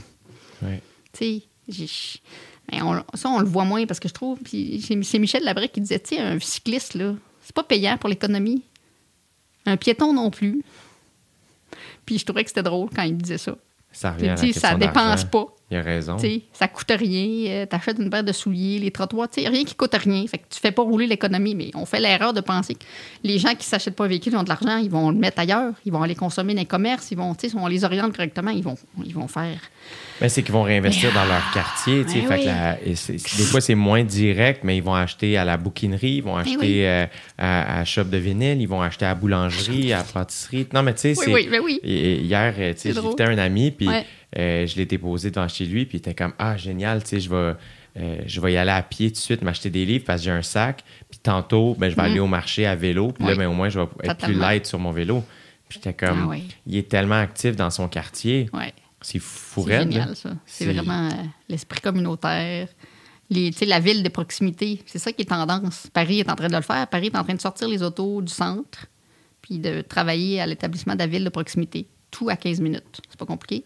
Il faut que tu aies tes principaux services à 15 minutes. Mais- Puis le pire, c'est que, tu sais, moi, maintenant que j'habite dans, dans un quartier rural, euh, tu sais, mettons, ici, j'ai. L'autre fois, je marchais dans le village avec ma famille, tu sais. Puis on. euh, la- le, le- le clocher, l'église, elle, elle sert comme plus à rien ici, ben, ben, tu sais. Puis là, j'étais comme, qu'est-ce qu'on. Tu sais, il y, a- il y a plein de producteurs ici autour. T'imagines si on faisait un marché agricole, tu sais, euh, Ouais. euh, ne serait-ce que juste le samedi, mettons. Qui fait que moi, ben, de base, mettons, ma famille, on achète nos œufs au producteur qui est mon voisin dans l'arrière. Je dis voisin en gros guillemets ici. Euh, mais tu sais, il Eh vend oui. aussi du poulet. Le voisin à côté fait des légumes qui sont en vente au marché à la prairie. Euh, tu sais, en face, euh, c'est une espèce de ferme bio. Je sais pas trop ce qu'ils font, mais ça me semble exceptionnel. Euh, tu sais, il y, a des- il y a le- le- il y a tellement de stocks qui viennent juste La d'ici, ouais. euh, que je fais. tu sais, le- on parle du marché Atwater, marché Jean Talon, qui sont exceptionnels, mais ils viennent chercher leur stock chez les maraîchers, tu sais, oui. un, un peu partout ici. Et nous, on est ici, puis on va aller là-bas chercher notre stock. Tu sais, ce serait. Puis Ouais. je pense qu'il y en a plein. bonne idée. Tu sais, c'est des affaires Ouais. où je fais, ce serait tellement cool, les petits marchés. Mais après ça, Mm. c'est la, la, la crainte de, ben, qui va s'avancer à prendre le risque euh, de, de, Mm. Un d'organiser- agrégateur. C'est de- ça, tu sais. ouais. Mais c'est le genre de projet que je fais, ben, Mm. ce serait tellement cool, tu sais. Oui. Il y a, il y a- tellement d'affaires à faire avec ça. Ça, c'est tendance, là. C'est génial, d'ailleurs. T'en reparlerai. Oui, c'est génial. Non, mais c'est une bonne idée parce que tu, tu- sais, ils, ils- existent à proximité. Il faut que ça bénéficie euh, à, ceux, à ceux du voisinage. C'est une bonne idée. Puis ça réduit les distances de déplacement aussi. C'est ça. C'est clair. Moi, on dirait qu'en en, déménageant ici, évidemment, mon mindset a un peu changé par rapport à ça. Puis évidemment, Ouais. ça, ça, ça le. f- Tu sais, j'ai emménagé pendant la pandémie. Puis ben, mes parents se sont mis à faire du troc avec des voisins. Mes parents Mm. leur donnaient des, laissaient des caisses de vin à l'extérieur de la maison. Ils déposaient des poulets puis des œufs. drôle. Puis j'étais comme, c'est Ah, génial. oui. Puis. Mm. on trouve ça donc génial aujourd'hui, alors qu'à l'époque, c'était ça. sais. Ouais. Des fois aussi, on, fait un, on finit par faire un gros tour où Mm. c'est comme l'espèce d'affaire où le monde se dit Ah, Caroline, la, la télécommande de la télé, il faudrait qu'il y ait un fil accroché après la télé pour pas qu'on la perde. C'est moi, c'était ça avant, tu sais. Tu comprends? On dirait qu'on on Ouais. oublie d'où on vient, puis on Mm. repart, on repogne les mêmes idées des fois, tu sais. Ouais, non, on est dans la phase très techno. Il va falloir. euh, faut se questionner aussi parce que ça, c'est l'autre chose dont on, on parle pas, l'empreinte techno. Là. C'est ça, j'allais mieux pas le savoir. Là. Mais ben, je- moi, je l'ai pas. Je connais pas les chiffres précis, mais ça- les, les centres de données. On, a, on s'est questionné est-ce que c'est mieux un livre en papier ou un livre électronique? Mais là, quand on, quand on voit la quantité d'énergie qui est utilisée pour faire euh, rouler nos serveurs puis les, nos centres de données, là, euh, ouais. Parce que tout- toutes ces tendances-là, c'est pas beaucoup quand tu fais l'échelle mondiale. La part des gaz à effet de serre, par exemple, c'est pas beaucoup, mais tu vois que c'est en montée. C'est comme le- je fais partie du comité euh, de l'aéroport de Montréal. Il y Ah avait ouais? des discussions là-dessus aussi. tu sais, le comité consultatif euh, aéroport de Montréal. Mais c'est des comités parce que je, je, je suis intéressée de savoir, puis je pense que c'est important qu'on se questionne parce que tu sais, le, le transport aérien, c'est un enjeu, Ouais. c'est une opportunité, puis c'est un enjeu. Puis ça, c'est compliqué. Quand je dis qu'on fait toujours des arbitrages, là, est-ce que tu vas refuser à tout le monde de voyager? Non. Est-ce que tu voudrais que ce soit plus. euh, comment je vais dire ça? Mieux. Tu sais, les allers-retours d'une journée, c'est peut-être pas ce a de plus efficace. Il faut, faut que ce soit plus raisonné. Je pense que c'est le mot raisonné que j'aime bien. Mais en même temps, on sait que ça va être là. Comment tu fais pour réduire? Comment tu fais pour. Puis là, il y avait des jeunes, oui, mais le- le- il y, a- il y a un mouvement, là, le fly bashing, je pense que c'est comme ça que ça s'appelle en anglais. Sais, les gens qui vont refuser de voler, justement, Ouais. pour des questions environnementales. Est-ce que ça va augmenter? Est-ce que ça va prendre une ampleur suffisante pour que ça pas ça mette en péril les aéroports, mais que ça questionne vraiment l'augmentation du trafic aérien? Parce que c'était en... Ouais. Puis là, évidemment, la, la, la réponse est souvent, mais c'est pas grave, c'est juste 2 mais ça peut pas être ce genre de réponse-là qu'on obtient quand chaque petit morceau est un enjeu, quand, quand on l'ajoute à ce qui est déjà émis. Moi, je trouve que c'est c'est- c'est ça. c'est- ça nous touche tout le temps. hein, cette question-là, quand on commence à être un peu sensibilisé, là, c'est- ça devient presque insupportable parce que chaque chose que tu fais, tu es questionné. Fait que c'est ça. Qu'est-ce que tu penses de la culpabilité dans tout ça? Tu sais, justement, on parlait de culpabilité tantôt. Moi, je sais que c'est quelque chose qui me coule beaucoup d'un veine, là, mettons, Ouais. de base. Puis là, Ouais. ben, on parle de ça, mettons, je pense à maudée qui se passe souvent à l'extérieur du pays. C'est vrai. Euh. Euh, il y a quand même- Ouais. Après ça, bon, on reste là trois mois, tu sais, ce qui est quand même. euh, Mm. mais évidemment, là, ça fait maintenant partie beaucoup de. Ouais. Puis c'est correct. Tu sais, on dirait que là, je pourrais me taper sa tête de faire, ben là, je savais pas ça. Mais là, c'est comme, ben, je l'ai non. j'ai peut-être, je me, je me suis peut-être ouvert les yeux un Mm. peu plus tard. Est-ce que ça aide que je me tape sur la tête à, propos de ça? Peut-être pas. Est-ce que faut juste qu'à partir de maintenant, je sois très conscient puis que Mm. genre, je fasse des, tu sais, euh, Ouais. que je m'éduque un peu plus à ce niveau-là, tu sais. Ouais. euh. C'est tough parce qu'en même temps, Facile. Là, on ouvre une autre facette, mais euh, humainement, ça, euh, habiter à l'extérieur, aller en Afrique du Sud puis rencontrer euh, des communautés là-bas, aller à Bali, rencontrer des communautés, ça, ça ouvre les yeux, ça, ça te fait. Oui. j'ai tellement appris humainement Mm. à ce niveau-là. Fait que là, c'est de faire comme, ah, OK, ben, encore une fois, je pense que le mot sobriété peut être Oui. euh, Oui. utile, tu sais, faire, ben, OK, ben. Puis en plus, c'est que, mettons qu'on fait, ben, une année sur cinq, euh, on ça. va à l'extérieur, puis les quatre autres années, ben, on fait ça ici. Puis- Je pense que c'est vraiment plus de prendre conscience des impacts, puis après ça, de faire des choix plus, euh, plus réfléchis. Moi, moi aussi, là, je veux dire, c'est des appuyages quotidiens. On en fait, j'en ai fait des voyages. là. J'ai pris l'habitude de systématiquement compenser sans trop savoir. Puis là, j'ai eu des. des tu sais, j'ai- j'ai fait. J'ai acheté des arbres, là, clairement. J'en ai acheté à du monde des arbres. J'ai donné ça comme cadeau de Noël. C'était vraiment cute. Des certificats de compensation. Ah là là. Mais euh, tu parles à des gens pour savoir est-ce que c'est est-ce que c'est c'est vrai, ça fonctionne ou pas. Puis là, j'ai parlé avec une de mes collègues biologistes. Puis là, elle m'a dit oui, c'est un potentiel non exploité, mais il faut s'assurer que c'est les bonnes espèces d'arbres. Tu sais, Fait que c'est- c'est jamais aussi simple que ça puisse paraître. C'est ça. Fait que, tu sais, il faut que tu fasses attention euh, avec qui tu fais tes compensations. Puis en même temps, tu fais tes compensations, mais ça ne peut pas devenir euh, une raison pour en faire plus. C'est ça. Fait que c'est toujours le. Tu sais, c'est un balancier. Là. Puis là, tu te dis, OK, tu les évalues, on le fait ou on le fait pas, ce voyage-là. Tu essaies de voir. tu sais, Puis effectivement, c'est jamais unidimensionnel. Il y a toujours des grilles multicritères. Là. Tu sais, là, est-ce que tu. Moi, je trouve qu'avec les enfants, c'est toujours compliqué. Parce que, tu sais, les enfants, ouais, mais nous, on- ah, ça serait le fun de faire ça. Puis là, t'es t'es- je suis toujours le. Je suis toujours la rabat-joie. Oui, mais tu sais, non, les filles, vous allez prendre le bus pour aller à la danse. Là. Puis là, toujours. Quelle bonne citoyenne, pareil. ben non, ben- Quand même, tu sais, dans le sens, mais c'est le fun oui, que. non, oui, je sais, mais. Puis je trouve que comme éducation, euh, là, ils trouvent peut-être ça plate, mais j'ai l'impression, comme m'amener en vieillissant. Moi, euh, Ouais. là, tu sais, j'achève ma vingtaine, puis on dirait que à ça. chaque jour que je vois mes parents, Ouais. j'ai envie de m'excuser pour une autre affaire que j'ai réalisée ou de Ouais, les remercier pour d'autres raisons. là. Oui, oui. Euh, Je pense que c'est normal. là.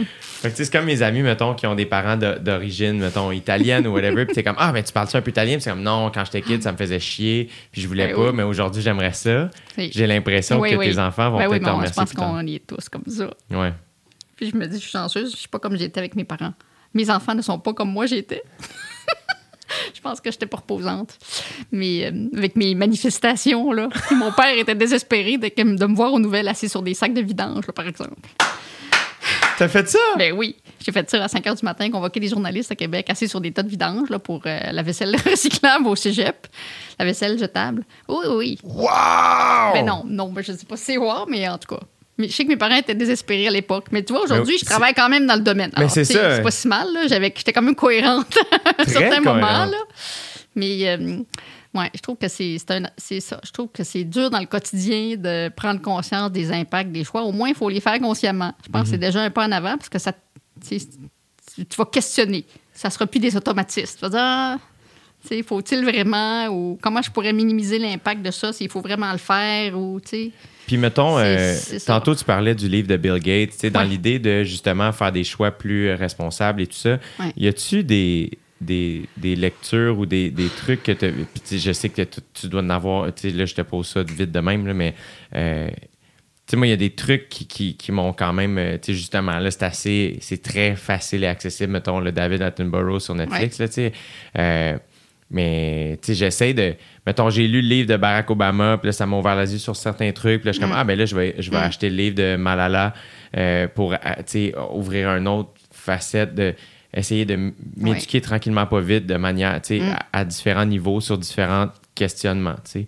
Euh, à ces niveaux-là, y a-tu d'autres Mais trucs? qui faut- je en pense qu'on on peut lire le livre de Laure, Laure Varidel, qui a quand même écrit La transition, c'est maintenant, je pense. Puis je l'ai côtoyé dans le cadre du pacte pour la transition. Puis j'ai trouvé ça intéressant parce que c'est quand même des gens, c'est le regroupement artistes euh, scientifiques qui ont essayé de, Ouais. De mettre le débat encore plus sur la place publique parce que nous, on est chercheurs, on n'est pas très bons là, pour être dans, dans le public. Moi, je le fais un peu, mais on n'est pas, euh, on n'est pas super efficace. Là, Moi, je te trouve euh, très amener- bonne, cas. Non, non, je sais, mais on est. Moi, je dire, on n'est pas attractif. Mais ça, ça c'est une autre affaire que je que- trouve comme. euh, après ça, que je- c'est une des raisons pour lesquelles, mettons, je te remercie d'avoir accepté parce que je fais. euh, bon, de par la nature de mon travail, je suis devenu une vedette. Puis, euh, ça- c'était pas le plan. Ça fait, maintenant, c'est comme. Mm. C'est une- c'est ça. Fait qu'on m'offre plein de Ben oui, micros et de lumière. Oui, oui. Mais je fais Ah mon Dieu, mais attends, il faut que je la partage parce que. Euh, parce que ça n'a pas de bon sens. C'est pas à moi de- de- d'expliquer aux gens qu'est-ce qu'il faut faire parce que j'ai pas ces connaissances-là, tu sais. Qui fait en sorte que des fois, c'est c'est une des affaires où je trouve qu'on a à revoir aussi. Mon père, il y a plusieurs années de ça, quand je commençais à faire de la télévision, mon père m'avait dit euh, un de Noël, tu sais, une bonne conversation légère. Comme euh, les artistes, vous prenez trop de place dans les médias. C'est drôle. Puis moi, je commençais. Ah, C'est drôle. Fait que le coup, j'étais, mais de quoi tu parles? C'est, c'est notre job, tu sais, quand vous prenez trop de place. Puis sur le coup, tu vois mon ego piqué. Hey, C'est drôle. attends, pourquoi? Puis après ça, je suis reparti avec ça. Puis ça m'est tellement resté en tête parce qu'on dirait que là, j'ai réalisé, je suis comme, oh mon Dieu, mais les médias, c'est tellement plus grand que Mm. Mm. les artistes. C'est les scientifiques, c'est les journalistes, c'est euh, les nouvelles, c'est euh, c'est la politique, c'est le sport, Mm. le divertissement. C'est large. C'est tellement large. Euh, et on dirait que j'ai fait Ah mon Dieu, mais il a raison. Oui. Il a Ben- raison. Après ça, dans le sens, je pense que on peut être un bon. Euh, un, un bon appât. On peut, on peut être la, la, la, la, la- la force qui attire. Mais après ça, je pense que comme. Et moi, j'essaie de, de travailler ça un peu, encore une fois, comme citoyen, de, de faire Ah, mais il faut que j'aiguise mon oreille à, à tendre l'oreille vers des professionnels parce que c'est. ça n'a pas de bon sens qu'on n'écoute pas la science. Oui, mais tu sais, T'sais. il n'y a pas tous les scientifiques qui vont accepter non plus d'aller dans les médias. Là. Moi, ça. je l'ai fait un peu, j'essaie de le faire un peu, des fois, quand, quand, quand je trouve ça trop insupportable ce qu'il se dit. Est-ce que c'est bien reçu dans ta là. communauté? Ça dérange-tu un peu? Ben, Polytechnique souhaite que la science soutienne les enjeux sociaux. Ça, c'est clair. La société, ça, c'est clair, clair, clair. Après ça, les profs, c'est toutes des petites business individuelles. C'est ça. liberté académique, on fait bien ce qu'on veut. C'est correct, parce que sinon, on peut pas faire notre job. Mais là, ça veut dire que c'est de la responsabilité de chaque prof de décider ou non d'accepter. Puis moi, je me fais beaucoup solliciter. C'est sûr. J'essaie, quand je pense que ça peut être, je peux être pertinente, là. Parce qu'aussi, on a cette... euh, tu sais, on m'appelle sur le très grande vitesse, je, je sais- je sais pas quoi dire. Fait que j'ai- je refuse, je dis, ah, je l'ai pas étudié. Encore, je suis fatigante, mais je veux pas dire des généralités, puis... euh, C'est une belle sais, je rigueur. me permets pas, là. Mais il n'y a pas tous les chercheurs qui vont accepter. Puis des fois, c'est pas toujours, euh, c'est pas toujours rapporté correctement. Fait que là, ça aussi, c'est un risque que certains chercheurs vont prendre une fois après ça. Moi, je fais plus ça des médias. Ouais. Bon, mais là, c'est parce que. En tout cas, j'ai quand même trouvé. Je trouve quand même que quand il y avait eu le pacte, là, je trouvais que le deal était intéressant. Parce que là, tu as dit, génial, les gens vont. Tu sais, les artistes sont là pour attirer. Tu sais, ils sont, sont connus, ils ont, ils, ont, ils ont du pouvoir dans le public, c'est génial. Tu sais, Combinaison avec des gens qui, ont, vont pouvoir les alimenter. Puis c'était drôle parce qu'ils nous posaient des questions. Je me souviens, le troisième lien était déjà sur la table quand j'étais impliquée dans le pacte. Puis on m'avait demandé de faire un texte. Peux-tu faire un texte? Comme ça, les gens vont pouvoir savoir quoi répondre quand ils vont se faire interpeller sur le troisième lien. J'ai dit, c'est génial. J'ai dit, certainement. Je leur ai pondu euh, un texte sur les, les risques associés à ce qui, les résultats qui vont sortir, tout ça. C'est peut-être trop compliqué, mais j'ai fait ce que je pouvais pour donner du matériel, pour soutenir quand il y avait des enjeux. Là. à peu Le près, ce troisième lien? Ah, ta parouette. Quelle, quelle absurdité. Mais euh, j'ai j'ai dit à mon père que je serais devant la pépine si jamais ça commençait. j'ai dit, inquiète-toi pas, ça se fera jamais, mais en tout cas, je trouve bien drôle. Parce que j'ai dit, voyons, on est en 2021, là. Fait que là, j'ai- j'ai dit, ça serait le fun que le, problème soit posé correctement, parce que je trouve qu'on a mis une solution. mais on n'a pas posé le problème. C'est un problème de transport. C'est un faux problème de transport, puis là, j'avais montré les taux d'utilisation des deux ponts, les taux d'occupation. En tout cas, tu sais, j'avais sorti les chiffres là-dessus. Puis j'ai dit, est-ce que si c'est pour transporter des gens de centre-ville à centre-ville, voici les autres alternatives qu'on pouvait regarder, notamment un téléphérique. Ça se prêterait très bien à ce genre de géographie, de passer par-dessus le fleuve puis d'amener au centre-ville. Puis si c'est un enjeu économique, ben on n'est pas obligé de construire des routes en 2021 pour générer. tu sais. Fait si c'est une question d'habitation, de coût d'habitation, pourquoi tu voudrais vraiment délocaliser les gens à Lévis si leur choix c'est d'aller à Québec? Ça marche, quelque chose de. C'est quoi l'idée, là? Les Ouais. écarteler. Si leur destination c'est Québec, pourquoi tu les enverrais vivre à Lévis? C'est parce qu'il n'y a rien à faire à Lévis ou c'est parce qu'ils n'ont pas leur destination là? Il y a quelque chose. Il y a, il y a des incohérences dans la, dans la démarche. Fait que j'avais un peu expliqué le, fait le diagnostic avec les données dont on disposait, proposer d'autres solutions, puis discuter des risques. Parce que je connais les modèles qui sont utilisés. J'ai dit, quand les résultats vont sortir, voici les risques. On va négliger les effets sur euh, la demande induite. Donc, les nouveaux déplacements qui vont être générés, la nouvelle construction résidentielle. On le sait que ça va arriver. Là. J'avais un peu expliqué tout ça. Et y avait-tu euh, d'autres risques?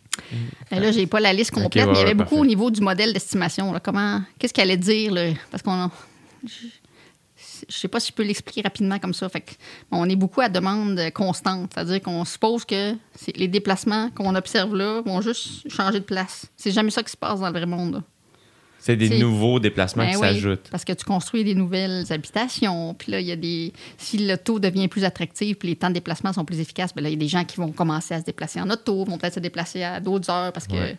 maintenant, c'est plus facile. Fait Ouais. Il y a un bel exemple, là. si quelqu'un veut voir c'est quoi les effets d'un- d'une autoroute, là, il y a le Cathy Highway.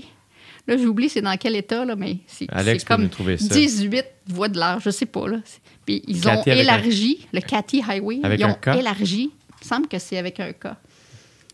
Puis ils ont élargi, élargi, élargi. Puis à chaque fois qu'ils ont élargi, les temps de déplacement ont augmenté. Non. oui, oui. Mais c'est c'est- c'est un des exemples. Lui, il est un peu extrême, là, fait que c'est bien drôle. Là, je vois pas. Tu vois, j'ai On vieilli. En fait, ça, c'est l'effet pandémie. J'ai Ah tellement oui, passé ouais, c'est ça qui est décrit. devant mes... euh, C'est de- ça qui est décrit. Bon, fait qu'ils C'est dans quel état, Alex? Ouais, c'est ça. Texas. Fait que, tu sais, ils ont voulu prendre la solution, puis j'ai fait des consultations publiques, puis les gens me disaient, tu sais, c'est facile, s'il y a de la congestion, tu augmentes la capacité. Mais, mais non, C'est pas vrai. mais non. Tu sais, tu fais juste, gars, là, ça n'a pas de bon sens. Épelaille. Puis ils ont fait le suivi des temps de déplacement. Évidemment, quand tu augmentes la capacité, Il y a plus de monde qui à moyen terme, les temps vont avoir augmenté. Ah, tu veux pas Dieu. ça, là. C'est tellement intéressant. Donc, ça, on l'enseigne, là, la, la demande induite. On est en train de le mesurer pour Montréal avec les données historiques pour voir quels, a- quels ont été les effets de l'augmentation de capacité routière. Je n'ai pas les résultats. là. C'est donc bien intéressant. Mais les déplacements, en plus, c'est pourquoi les autoroutes passent par un certain lieu. Tout ça, c'est- tout ça, c'est fascinant, je trouve. Oui. Puis il y a beaucoup de politique aérienne, là. Tu sais, annonces un projet de transport en commun ou routier, c'est sûr que les terrains vont prendre la valeur. C'est ça. Là, qui, va, qui va bénéficier de cette augmentation de valeur? Est-ce que c'est le gouvernement ou c'est. Je me suis déjà questionné un peu bêtement là, sur pourquoi c'était pas les constructeurs automobiles qui payaient les autoroutes. C'est quand même eux, grâce à ces autoroutes, qui peuvent vendre des autos et plus d'autos. C'est une Fait que- super question. Et pourquoi ils, ils en bénéficient C'est directement? intéressant. Que, C'est intéressant. on les finance plutôt. Puis tes autres alternatives, mettons, euh, du troisième lien à Québec, c'était quoi? Mais on peut faire des services de bus express parce que dans, dans le transport, il y a un concept intéressant qui est la capacité. La capacité de transport d'une voie. Là. Tu, sais, tu prends un certain nombre de mètres, là, selon ce que tu mets dessus, tu vas pouvoir transporter une certaine quantité de personnes. Fait que ça, je l'enseigne au premier cours en deuxième année. Là. C'est quoi la capacité d'une voie d'autoroute? Combien tu transportes de personnes dans une voie d'autoroute? La capacité, c'est le nombre maximum de véhicules que tu peux transporter en une heure. Fait que les- la règle du pouce, là, c'est 2000. 2000 voitures standard, parce que là, on a des véhicules de, de plus en plus gros. Fait mais que les véhicules 2000 standards. voitures Ouais. euh, sur-. Pendant une heure, ça, c'est le maximum que tu vas mettre, que tu vas faire passer pendant une heure. OK. Là, tu regardes combien il y a de gens là-dedans. Parce que, en- tu sais, sur une route, de façon générale, ce qu'on transporte, c'est du vide. Quand Ouais. tu regardes, là, c'est vraiment du vide. Fait que le taux d'occupation a continué à diminuer tranquillement à travers le temps. Il est à 1,12 en pointe du matin. Fait qu'il y a 1,12 passagers, conducteurs, plus un, ben, un morceau, parce que c'est des moyennes. là. Ouais, ouais, ouais, ouais. Fait que ça, fait que tu transportes pas tant de monde que ça. Là, tu passes, tu regardes si tu mets le même espace dédié au transport en commun, mais là, ça va dépendre du nombre de fois que le bus va passer puis de la capacité du bus. Mais tu peux facilement, si tu fais des bus express là, avec des hautes fréquences, tu peux facilement aller 8000, euh, tu sais, facilement. Là. Tu peux augmenter de beaucoup la capacité. Puis tu regardes une rame de métro, là, on est. euh, là, je n'ai pas le chiffre précis, c'était quoi? C'est beaucoup de monde là, que tu transportes. Puis là, tu regardes une piste cyclable, un trottoir. Puis quand quelqu'un comprend que cette capacité-là est directement liée à la densité, tu sais, combien de gens tu peux mettre collés, bien, c'est sûr que la capacité, euh, si tu dédies tout cet espace-là à, du piéton, tu vas en transporter vraiment plus. Puis du vélo aussi, parce que chaque personne va occuper moins d'espace. Fait que le pire, la pire option, c'est la voie dédiée euh, aux véhicules privés. Quand on m'interpellait, parce que j'ai fait des conférences publiques, puis on m'interpellait, Madame Rancy, pensez-vous qu'il faut ajouter une voie pour euh, pouvoir offrir du transport en commun? J'ai dit, c'est quoi le problème que vous avez? Sais, c'est pour augmenter la capacité de transport? Ben non. Prenez une voie que vous avez, implantez des réseaux de transport en commun efficaces. Fait que là, sur Québec, là, on pourrait très bien dire, OK, je mets des lignes express Ouais. avec, tu sais, ça prend... Puis on peut avoir euh, des stationnements incitatifs, c'est quand même dispersé, là, Ouais. où on fait des lignes à partir des nœuds où les gens peuvent accéder à pied. Il faut que ça soit des lignes faciles, là, directement vers les points de dessert, puis tu mets des voies réservées pour Ouais. que ça soit efficace. Et ça, c'est- puis là, j'ai dit, euh, tu sais, il faut, pauvres gens de Québec puis de Lévis qui sont pris dans la congestion, il faut qu'ils attendent 15 ans avant avoir- d'avoir du service ou, ou vous voulez l'implanter rapidement. Ouais. C'est un peu niaiseux, là. Fait que s'il y a un enjeu réel, implanter les services euh, rapidement, là. C'est fascinant. Mais tu sais, c'est moins, euh, c'est moins sexy de faire des lignes de transport en commun avec des bus que de dire tunnel deux étages. Ouais. Mais. Mais on est. C'est ça, là. Mais là, on, est- on vit à cette époque-là, là, des Mm. titres, puis des nouvelles qu'on lit pas au complet, puis de Ah ouais, donc, l'idée d'un son Mm. génial, mais après ça. euh, euh, mais encore une fois, on dirait que j'en- reviens beaucoup à. Il y, a- il y a des gens qui sont là pour l'argent, des fois, j'ai l'impression. Tu sais, pourquoi les, les, les- Ouais. parkings incitatifs, là, ça. Mm. ça- ça- ça- mais en même temps, c'est. Des Ça fois, dépend où. C'est ça. C'est que, tu quand ils ont prolongé le métro à Laval, l'impact le plus important qu'il y a eu, ça a été quand même de vider les bus de- du réseau de transport de Laval. Parce que les gens ont pris leur auto pour aller stationner à côté du métro. Euh, Fait que, petit effet rebond non souhaitable. fait qu'il faut quand même rendre efficace la chaîne complète. Là. Ouais. Puis il y a des gens qui avaient des lignes directes. Ça, ça va arriver sur la rive sud. Tu une ligne directe qui te prend dans ton quartier, qui t'amène au centre-ville, ligne de bus, c'était super, voie réservée, service de luxe, assis, etc. Mais là, tu vas faire une correspondance pour aller prendre le REM. C'est peut-être moins attractif. Fait qu'il aurait pu maintenir, tu sais, il aurait pu décider de maintenir quand même une voie réservée. Puis ça, je l'ai- j'ai souvent dit quand il y avait la commission Nicolet, là, je ne sais plus en quelle année, là, sur le lien euh, Rive-Sud-Montréal, j'ai dit, au lieu de faire de la substitution de service, y a-tu moyen de bonifier? On a le droit d'avoir une ligne, tu sais, à l'époque, c'était salaire plus, une voie réservée, là, c'est quoi le problème? Ouais. Tu sais, on, on pourrait offrir plus de- d'alternatives. Est-ce que quand euh, tu proposes ces idées-là, euh, est-ce, est-ce que tu sens une réticence? Je sens un manque d'argent, ça c'est clair. Parce qu'on va dire, oui, mais on n'aura pas d'argent pour faire ça, on n'aura pas d'argent pour faire ça. Là, je comprends qu'on n'aura pas d'argent pour faire ça. Mais peut-être qu'il faudrait que l'argent soit envoyé pour qu'on puisse tester ces choses-là aussi. Là. Fait que là, ça remonte plus haut. C'est que le financement des réseaux de transport en commun, le, on, les- c'est pas nécessairement ceux qui ont la responsabilité de mettre le service qui font pas la bonne chose. C'est peut-être qu'ils n'ont pas les moyens de faire plus que ce qu'ils voudraient faire. Puis là, on le voit actuellement avec la pandémie, là. On le sait qu'il faut investir dans les réseaux de transport en commun. On sait qu'il faut, vraiment transformer l'offre de mobilité. Puis Là, on entend des hausses de tarifs, euh, coupes de financement parce qu'on a des problèmes économiques, évidemment. Puis Là, c'est pas clair. God. Qu'est-ce qu'on va faire? Catherine, qu'est-ce qu'on va faire? Qu'est-ce qu'on va faire? Qu'est-ce qu'on fait? On va continuer à réfléchir, en tout cas. Ouais. On va attirer encore plus de cerveau sur cette thématique-là. Ça, ça prend. Ben oui, j'ai dit, ça prend des gens intelligents pour euh, réfléchir à ces questions-là. Puis faut, des fois, il faut prendre le temps de réfléchir puis d'amener des bonnes solutions. Moi, j'ai toujours dit à, mon groupe, s'ils prennent des mauvaises décisions, c'est de notre faute. Ça, c'est mon état d'esprit. Ah ouais, ça veut dire hein? que nos outils sont pas encore assez bons. C'est drôle. Prends ta responsabilité Ben, euh, au sérieux. Ben, moi, après ça, on se fait bien croire ce qu'on veut, là. Mais je sais pas, faut. Est-ce que. euh, on fait ce qu'on peut. je sais qu'on a parlé de politique tantôt, mais euh, mettons, euh, c'est quoi ton. tu fais partie d'un comité qui, qui Plusieurs comités plusieurs comités, Ouais. mais celui pour qui le changement climatique. ouais, Oui. par Et- rapp- pour accompagner le gouvernement? C'est le gouvernement provincial qui a mis ça en place. là. Donc, ça a été choisi par le. Les membres ont été choisis par le ministre de l'Environnement et le scientifique en chef. Je trouve ça tellement beau comme titre. Oui. En tout cas, Ils ont choisi les membres. Puis là, on siège tantôt d'ailleurs. Euh, Aujourd'hui? Oui. On a des réunions euh, statutaires pour décider les avis qu'on va émettre. On, peut, on va répondre à des questions du ministre qui veut des avis sur certaines choses. Puis on a aussi euh, le droit de proposer des avis sur d'autres thématiques.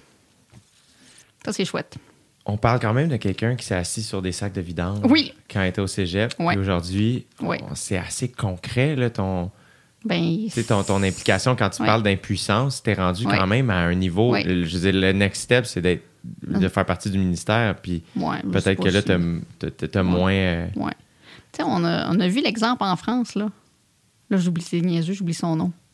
Celui qui a démissionné parce qu'il est, il est allé... euh, il était allé en politique. C'est quoi son nom? J'oublie son nom, c'est vraiment bête. qui était à quel ministère? Il était à quel. euh, Il est en- là, le français qui, qui est comme le, le militant qui a décidé d'aller au gouvernement puis qui a démissionné parce qu'il a, réalisé qu'il serait pas capable de rien faire. Alex va nous trouver ça. Oui, oui, j'oublie, son nom. Le militant Quelqu'un- français qui a démissionné. Dites-moi. Non, non, non, non, non, non, non. Et puis ça fait combien de temps que j'étais avec. j'étais- J'en parlais avec l'âge. Deux ans. C'est donc ben niaiseux. En tout cas, j'oublie son nom. Je, le- je- J'ai confiance en Alex. oui, exactement. Nicolas, quoi? Ça, Hulot, Hulot ça, ça a fait tout un mouvement parce que c'est comme s'il avait réalisé qu'il. L'impuissance totale, même au gouvernement, qu'il ne se passerait rien. Ouf, ça, ça, ça, ça, ça a frappé beaucoup d'écologistes et de, ben, de militants. Je pense qu'on peut. Je parle plus de militants, là. Quand tu es quelqu'un d'engagé, qui a une connaissance scientifique de quelque chose, puis qui. Tu sais, les, les scientifiques du, du GIEC, là, ceux qui font les rapports sur les changements climatiques, c'est quand même pas des extrémistes, là. Non, c'est ça. c'est- c'est- c'est- C'est un affaire de fait, c'est- la science. Fait quand, quand, quand, quand il y a eu l'émission Minuit Moyenne pour la planète, là, puis que Radio-Canada disait, on, on reçoit des gens qui disaient pourquoi vous n'avez pas mis des gens qui ne croient pas au changement climatique? Il dit en 2000, on est, on est passé cette date-là. Là. Ouais, c'est Il ça. n'y en a plus de doute. C'est comme. C'est qu'on n'a plus le temps. On n'est plus là, dans les pour- années 70. On n'a plus le temps, ouais. Il n'y a plus question. Il n'y a plus personne de sérieux qui, qui, qui remet ça en question. Là. Je veux dire, c'est un état de fait. On est passé en mode que faut-il faire? C'est ça. Venons-en, là.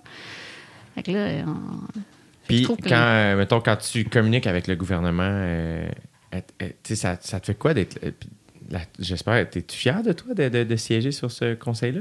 Ben, fier, je sais pas. Moi, quand, quand on m'a interpellé, parce que c'est, le, le président qui m'a interpellé, Alain m'a dit Ah, Est-ce que tu accepterais Puis là, j'ai, j'ai- Un, mon agenda déborde déjà. Ça, c'est Ouais. la première chose. Fait que je sais que j'ai tendance, quand, quand quelque chose m'intéresse puis que je pense que ça va changer quelque chose, à dire oui. Là, genre, Mais il faut rester comme ça? Faut que tu gardes ça. tu sais, faut que, Ah oui. comme quand tu dis à tes enfants, il faut rester choqué. Moi, je me Je suis sou- bien, Mon père, encore une fois, des fois, me partage plein de sagesse. Ma mère aussi. j'ai- Et puis ça donne que là, je parle beaucoup de mon père aujourd'hui. Mais, euh, tu sais, à un moment donné, on parlait de Donald Trump. Puis j'étais comme, ah, tu t'es-tu surpris vraiment, pap? Puis il est comme, faut jamais Ah arrêter d'être choqué. J'étais comme, ah mon Dieu, t'as raison. oui. T'as raison. Oui. Ça m'a full aidé qu'ils disent ça. Ça m'a vraiment été une petite illumination de comme, Ah, Oui. faut jamais. Puis vrai. je, trouve que, tu sais, t'as raison aussi de dire ça. Mais tu sais, c- ça me donne l'impression que peut-être que je vais pouvoir contribuer un peu. Mais j'essaie, là, tu sais, avec les connaissances qu'on amène. Mais tu sais, on peut pas. C'est comme je veux dire, on n'est plus à la phase où on peut juste attendre qu'il se passe quelque chose. Fait qu'il faut, faut essayer toute tentative Mais c'est qui tellement pourrait mieux. donner quelque chose. C'est tellement mieux que juste le cynisme. Ouais. Il n'y a plus rien à faire. C'est comme, mais là, Non, ça. si on fait, peut personne, en là. sauver une coupe, si, let's Ouais, go. ça. Ouais, ça. Hmm. Fait que je- on essaye. Catherine, Je t'ai trouvé très généreuse avec moi. Merci euh, d'avoir accepté l'invitation. Euh, je sais pas, c'est un sujet qui est tellement large drôle. Ouais. et je, je, je, Ouais. je- je suis tellement à mes balbutiements dans, dans tout ça que j'espère quand même que la- cette conversation-là t'aura amené quelque chose à toi Mhm. aussi et que c'était pas unidirectionnel. Mais non, c'est toujours Euh. intéressant de discuter. C'est des enjeux quand même importants. Là. Vraiment. Oui. Euh, y a-tu quelque chose qu'on n'a pas abordé que t'es comme, Ah, ça c'est quand même cool ou je sais pas quoi ou on a. Y a- Je, pense- je pense que je, quand on me demande ma vision sur le transport du futur, là, j'ai- j'y avais cité une conférence, puis à un moment donné, quelqu'un a dit Le voyageur du futur va être équipé de sa carte opus, son téléphone et ses souliers de course. J'aime beaucoup cette image. Parce que je trouve qu'on néglige beaucoup à travers le temps la marche, puis les modes actifs. Je le redis souvent, la marche, là, c'est ce qui ça peut être vraiment t'amener loin. Puis la, la Belgique, je pense, a sorti une annonce, une vidéo qui est super drôle. C'est comme l'innovation du futur, puis c'est les pieds. Puis je l'ai montré à mes enfants, puis ça les a vraiment marqués. Parce qu'ils ils- ils décrivent les pieds, comment c'est génial, comment c'est bien fait, comment c'est toujours disponible, comment c'est tellement super chouette, comment ils ont. Puis là, je me dis, moi, je suis pas la seule cinglée à penser que ça tout passe par la marche, puis que si on arrivait à faire des quartiers où la marche était plus facile, parce qu'on les piétons sont jamais ici, il n'y a pas de trottoir clairement. Il n'y a pas toujours des environnements favorables, mais à la base, là, c'est, on est tous marcheurs. Tu marches vers le tour. vers- Fait que je trouve que dans nos. Dans nos qu'on n'en parle pas assez de sa- cette marche-là, qui a tellement de bienfaits. Tu sais, activité physique, il y a plein, il y a plein de bienfaits. l'esprit de communauté, on parlait de. Il y a un concept de known strangers. Tu marches dans un quartier, tu sais, c'est quelqu'un que tu croises tout le temps, mais tu ne fais pas ça en auto, là. Tu vas pas remarquer, mais quelqu'un qui est à pied, c'est des gens que tu connais pas, mais tu es comme en confiance parce que tu les croises puis tu sais qu'ils sont là. Je trouve qu'on a, on a un peu perdu de vue là, la, la- la- la place, le rôle de la marche dans, nos, dans tous les milieux de vie. Je le ramène souvent. Milieu rural, peu importe, les, les modes actifs, là, c'est, c'est- c'est- on devrait toujours les prioriser dans tout ce qu'on, tout ce qu'on aménage. Fait que C'est peut-être le dernier message que je trouvais chouette. Je trouve extraordinaire. Hum, Les pieds. Écoute, c'est à mourir de rire, les C'est pieds. ça, les pieds. Je sais pas si c'est ça, mais c'est mou. C'est tellement drôle, là. Écoute, j'ai j'ai montré ça à mes enfants qui me trouvent toujours un peu, euh, un peu absurde, là. Mais ça montre, euh, c'est ça. À quoi ça sert les pieds? Dans une ville? Comme mode de transport, c'est la révolution, là. Liberté. C'est un voyage vers le c'est- bonheur. C'est c'est à Un pas de de plus qui nous pousse à aller plus loin. Oui, oui, je sais, mais je l'écoute Cette liberté, nous l'avons cherchée pendant des années. We've spent years looking for an alternative mode C'est of fascinant. transport for short distances. Hey, Catherine Morancy, Et merci nous tellement. enfin trouvé. plaisir. Je te laisse aller parler Nous avec le gouvernement maintenant. Oui, oui. C'est super! C'est vraiment, vraiment cool. Unique, Ah, merci, merci, merci beaucoup. Puis euh, ça a été vraiment un plaisir de te Merci. rencontrer. Merci de ta chouette. générosité. Puis euh, Très, très chouette. je vais, je vais jamais arrêter de me choquer. Oui, ça, c'est bien. Merci, Catherine. Merci. Salut.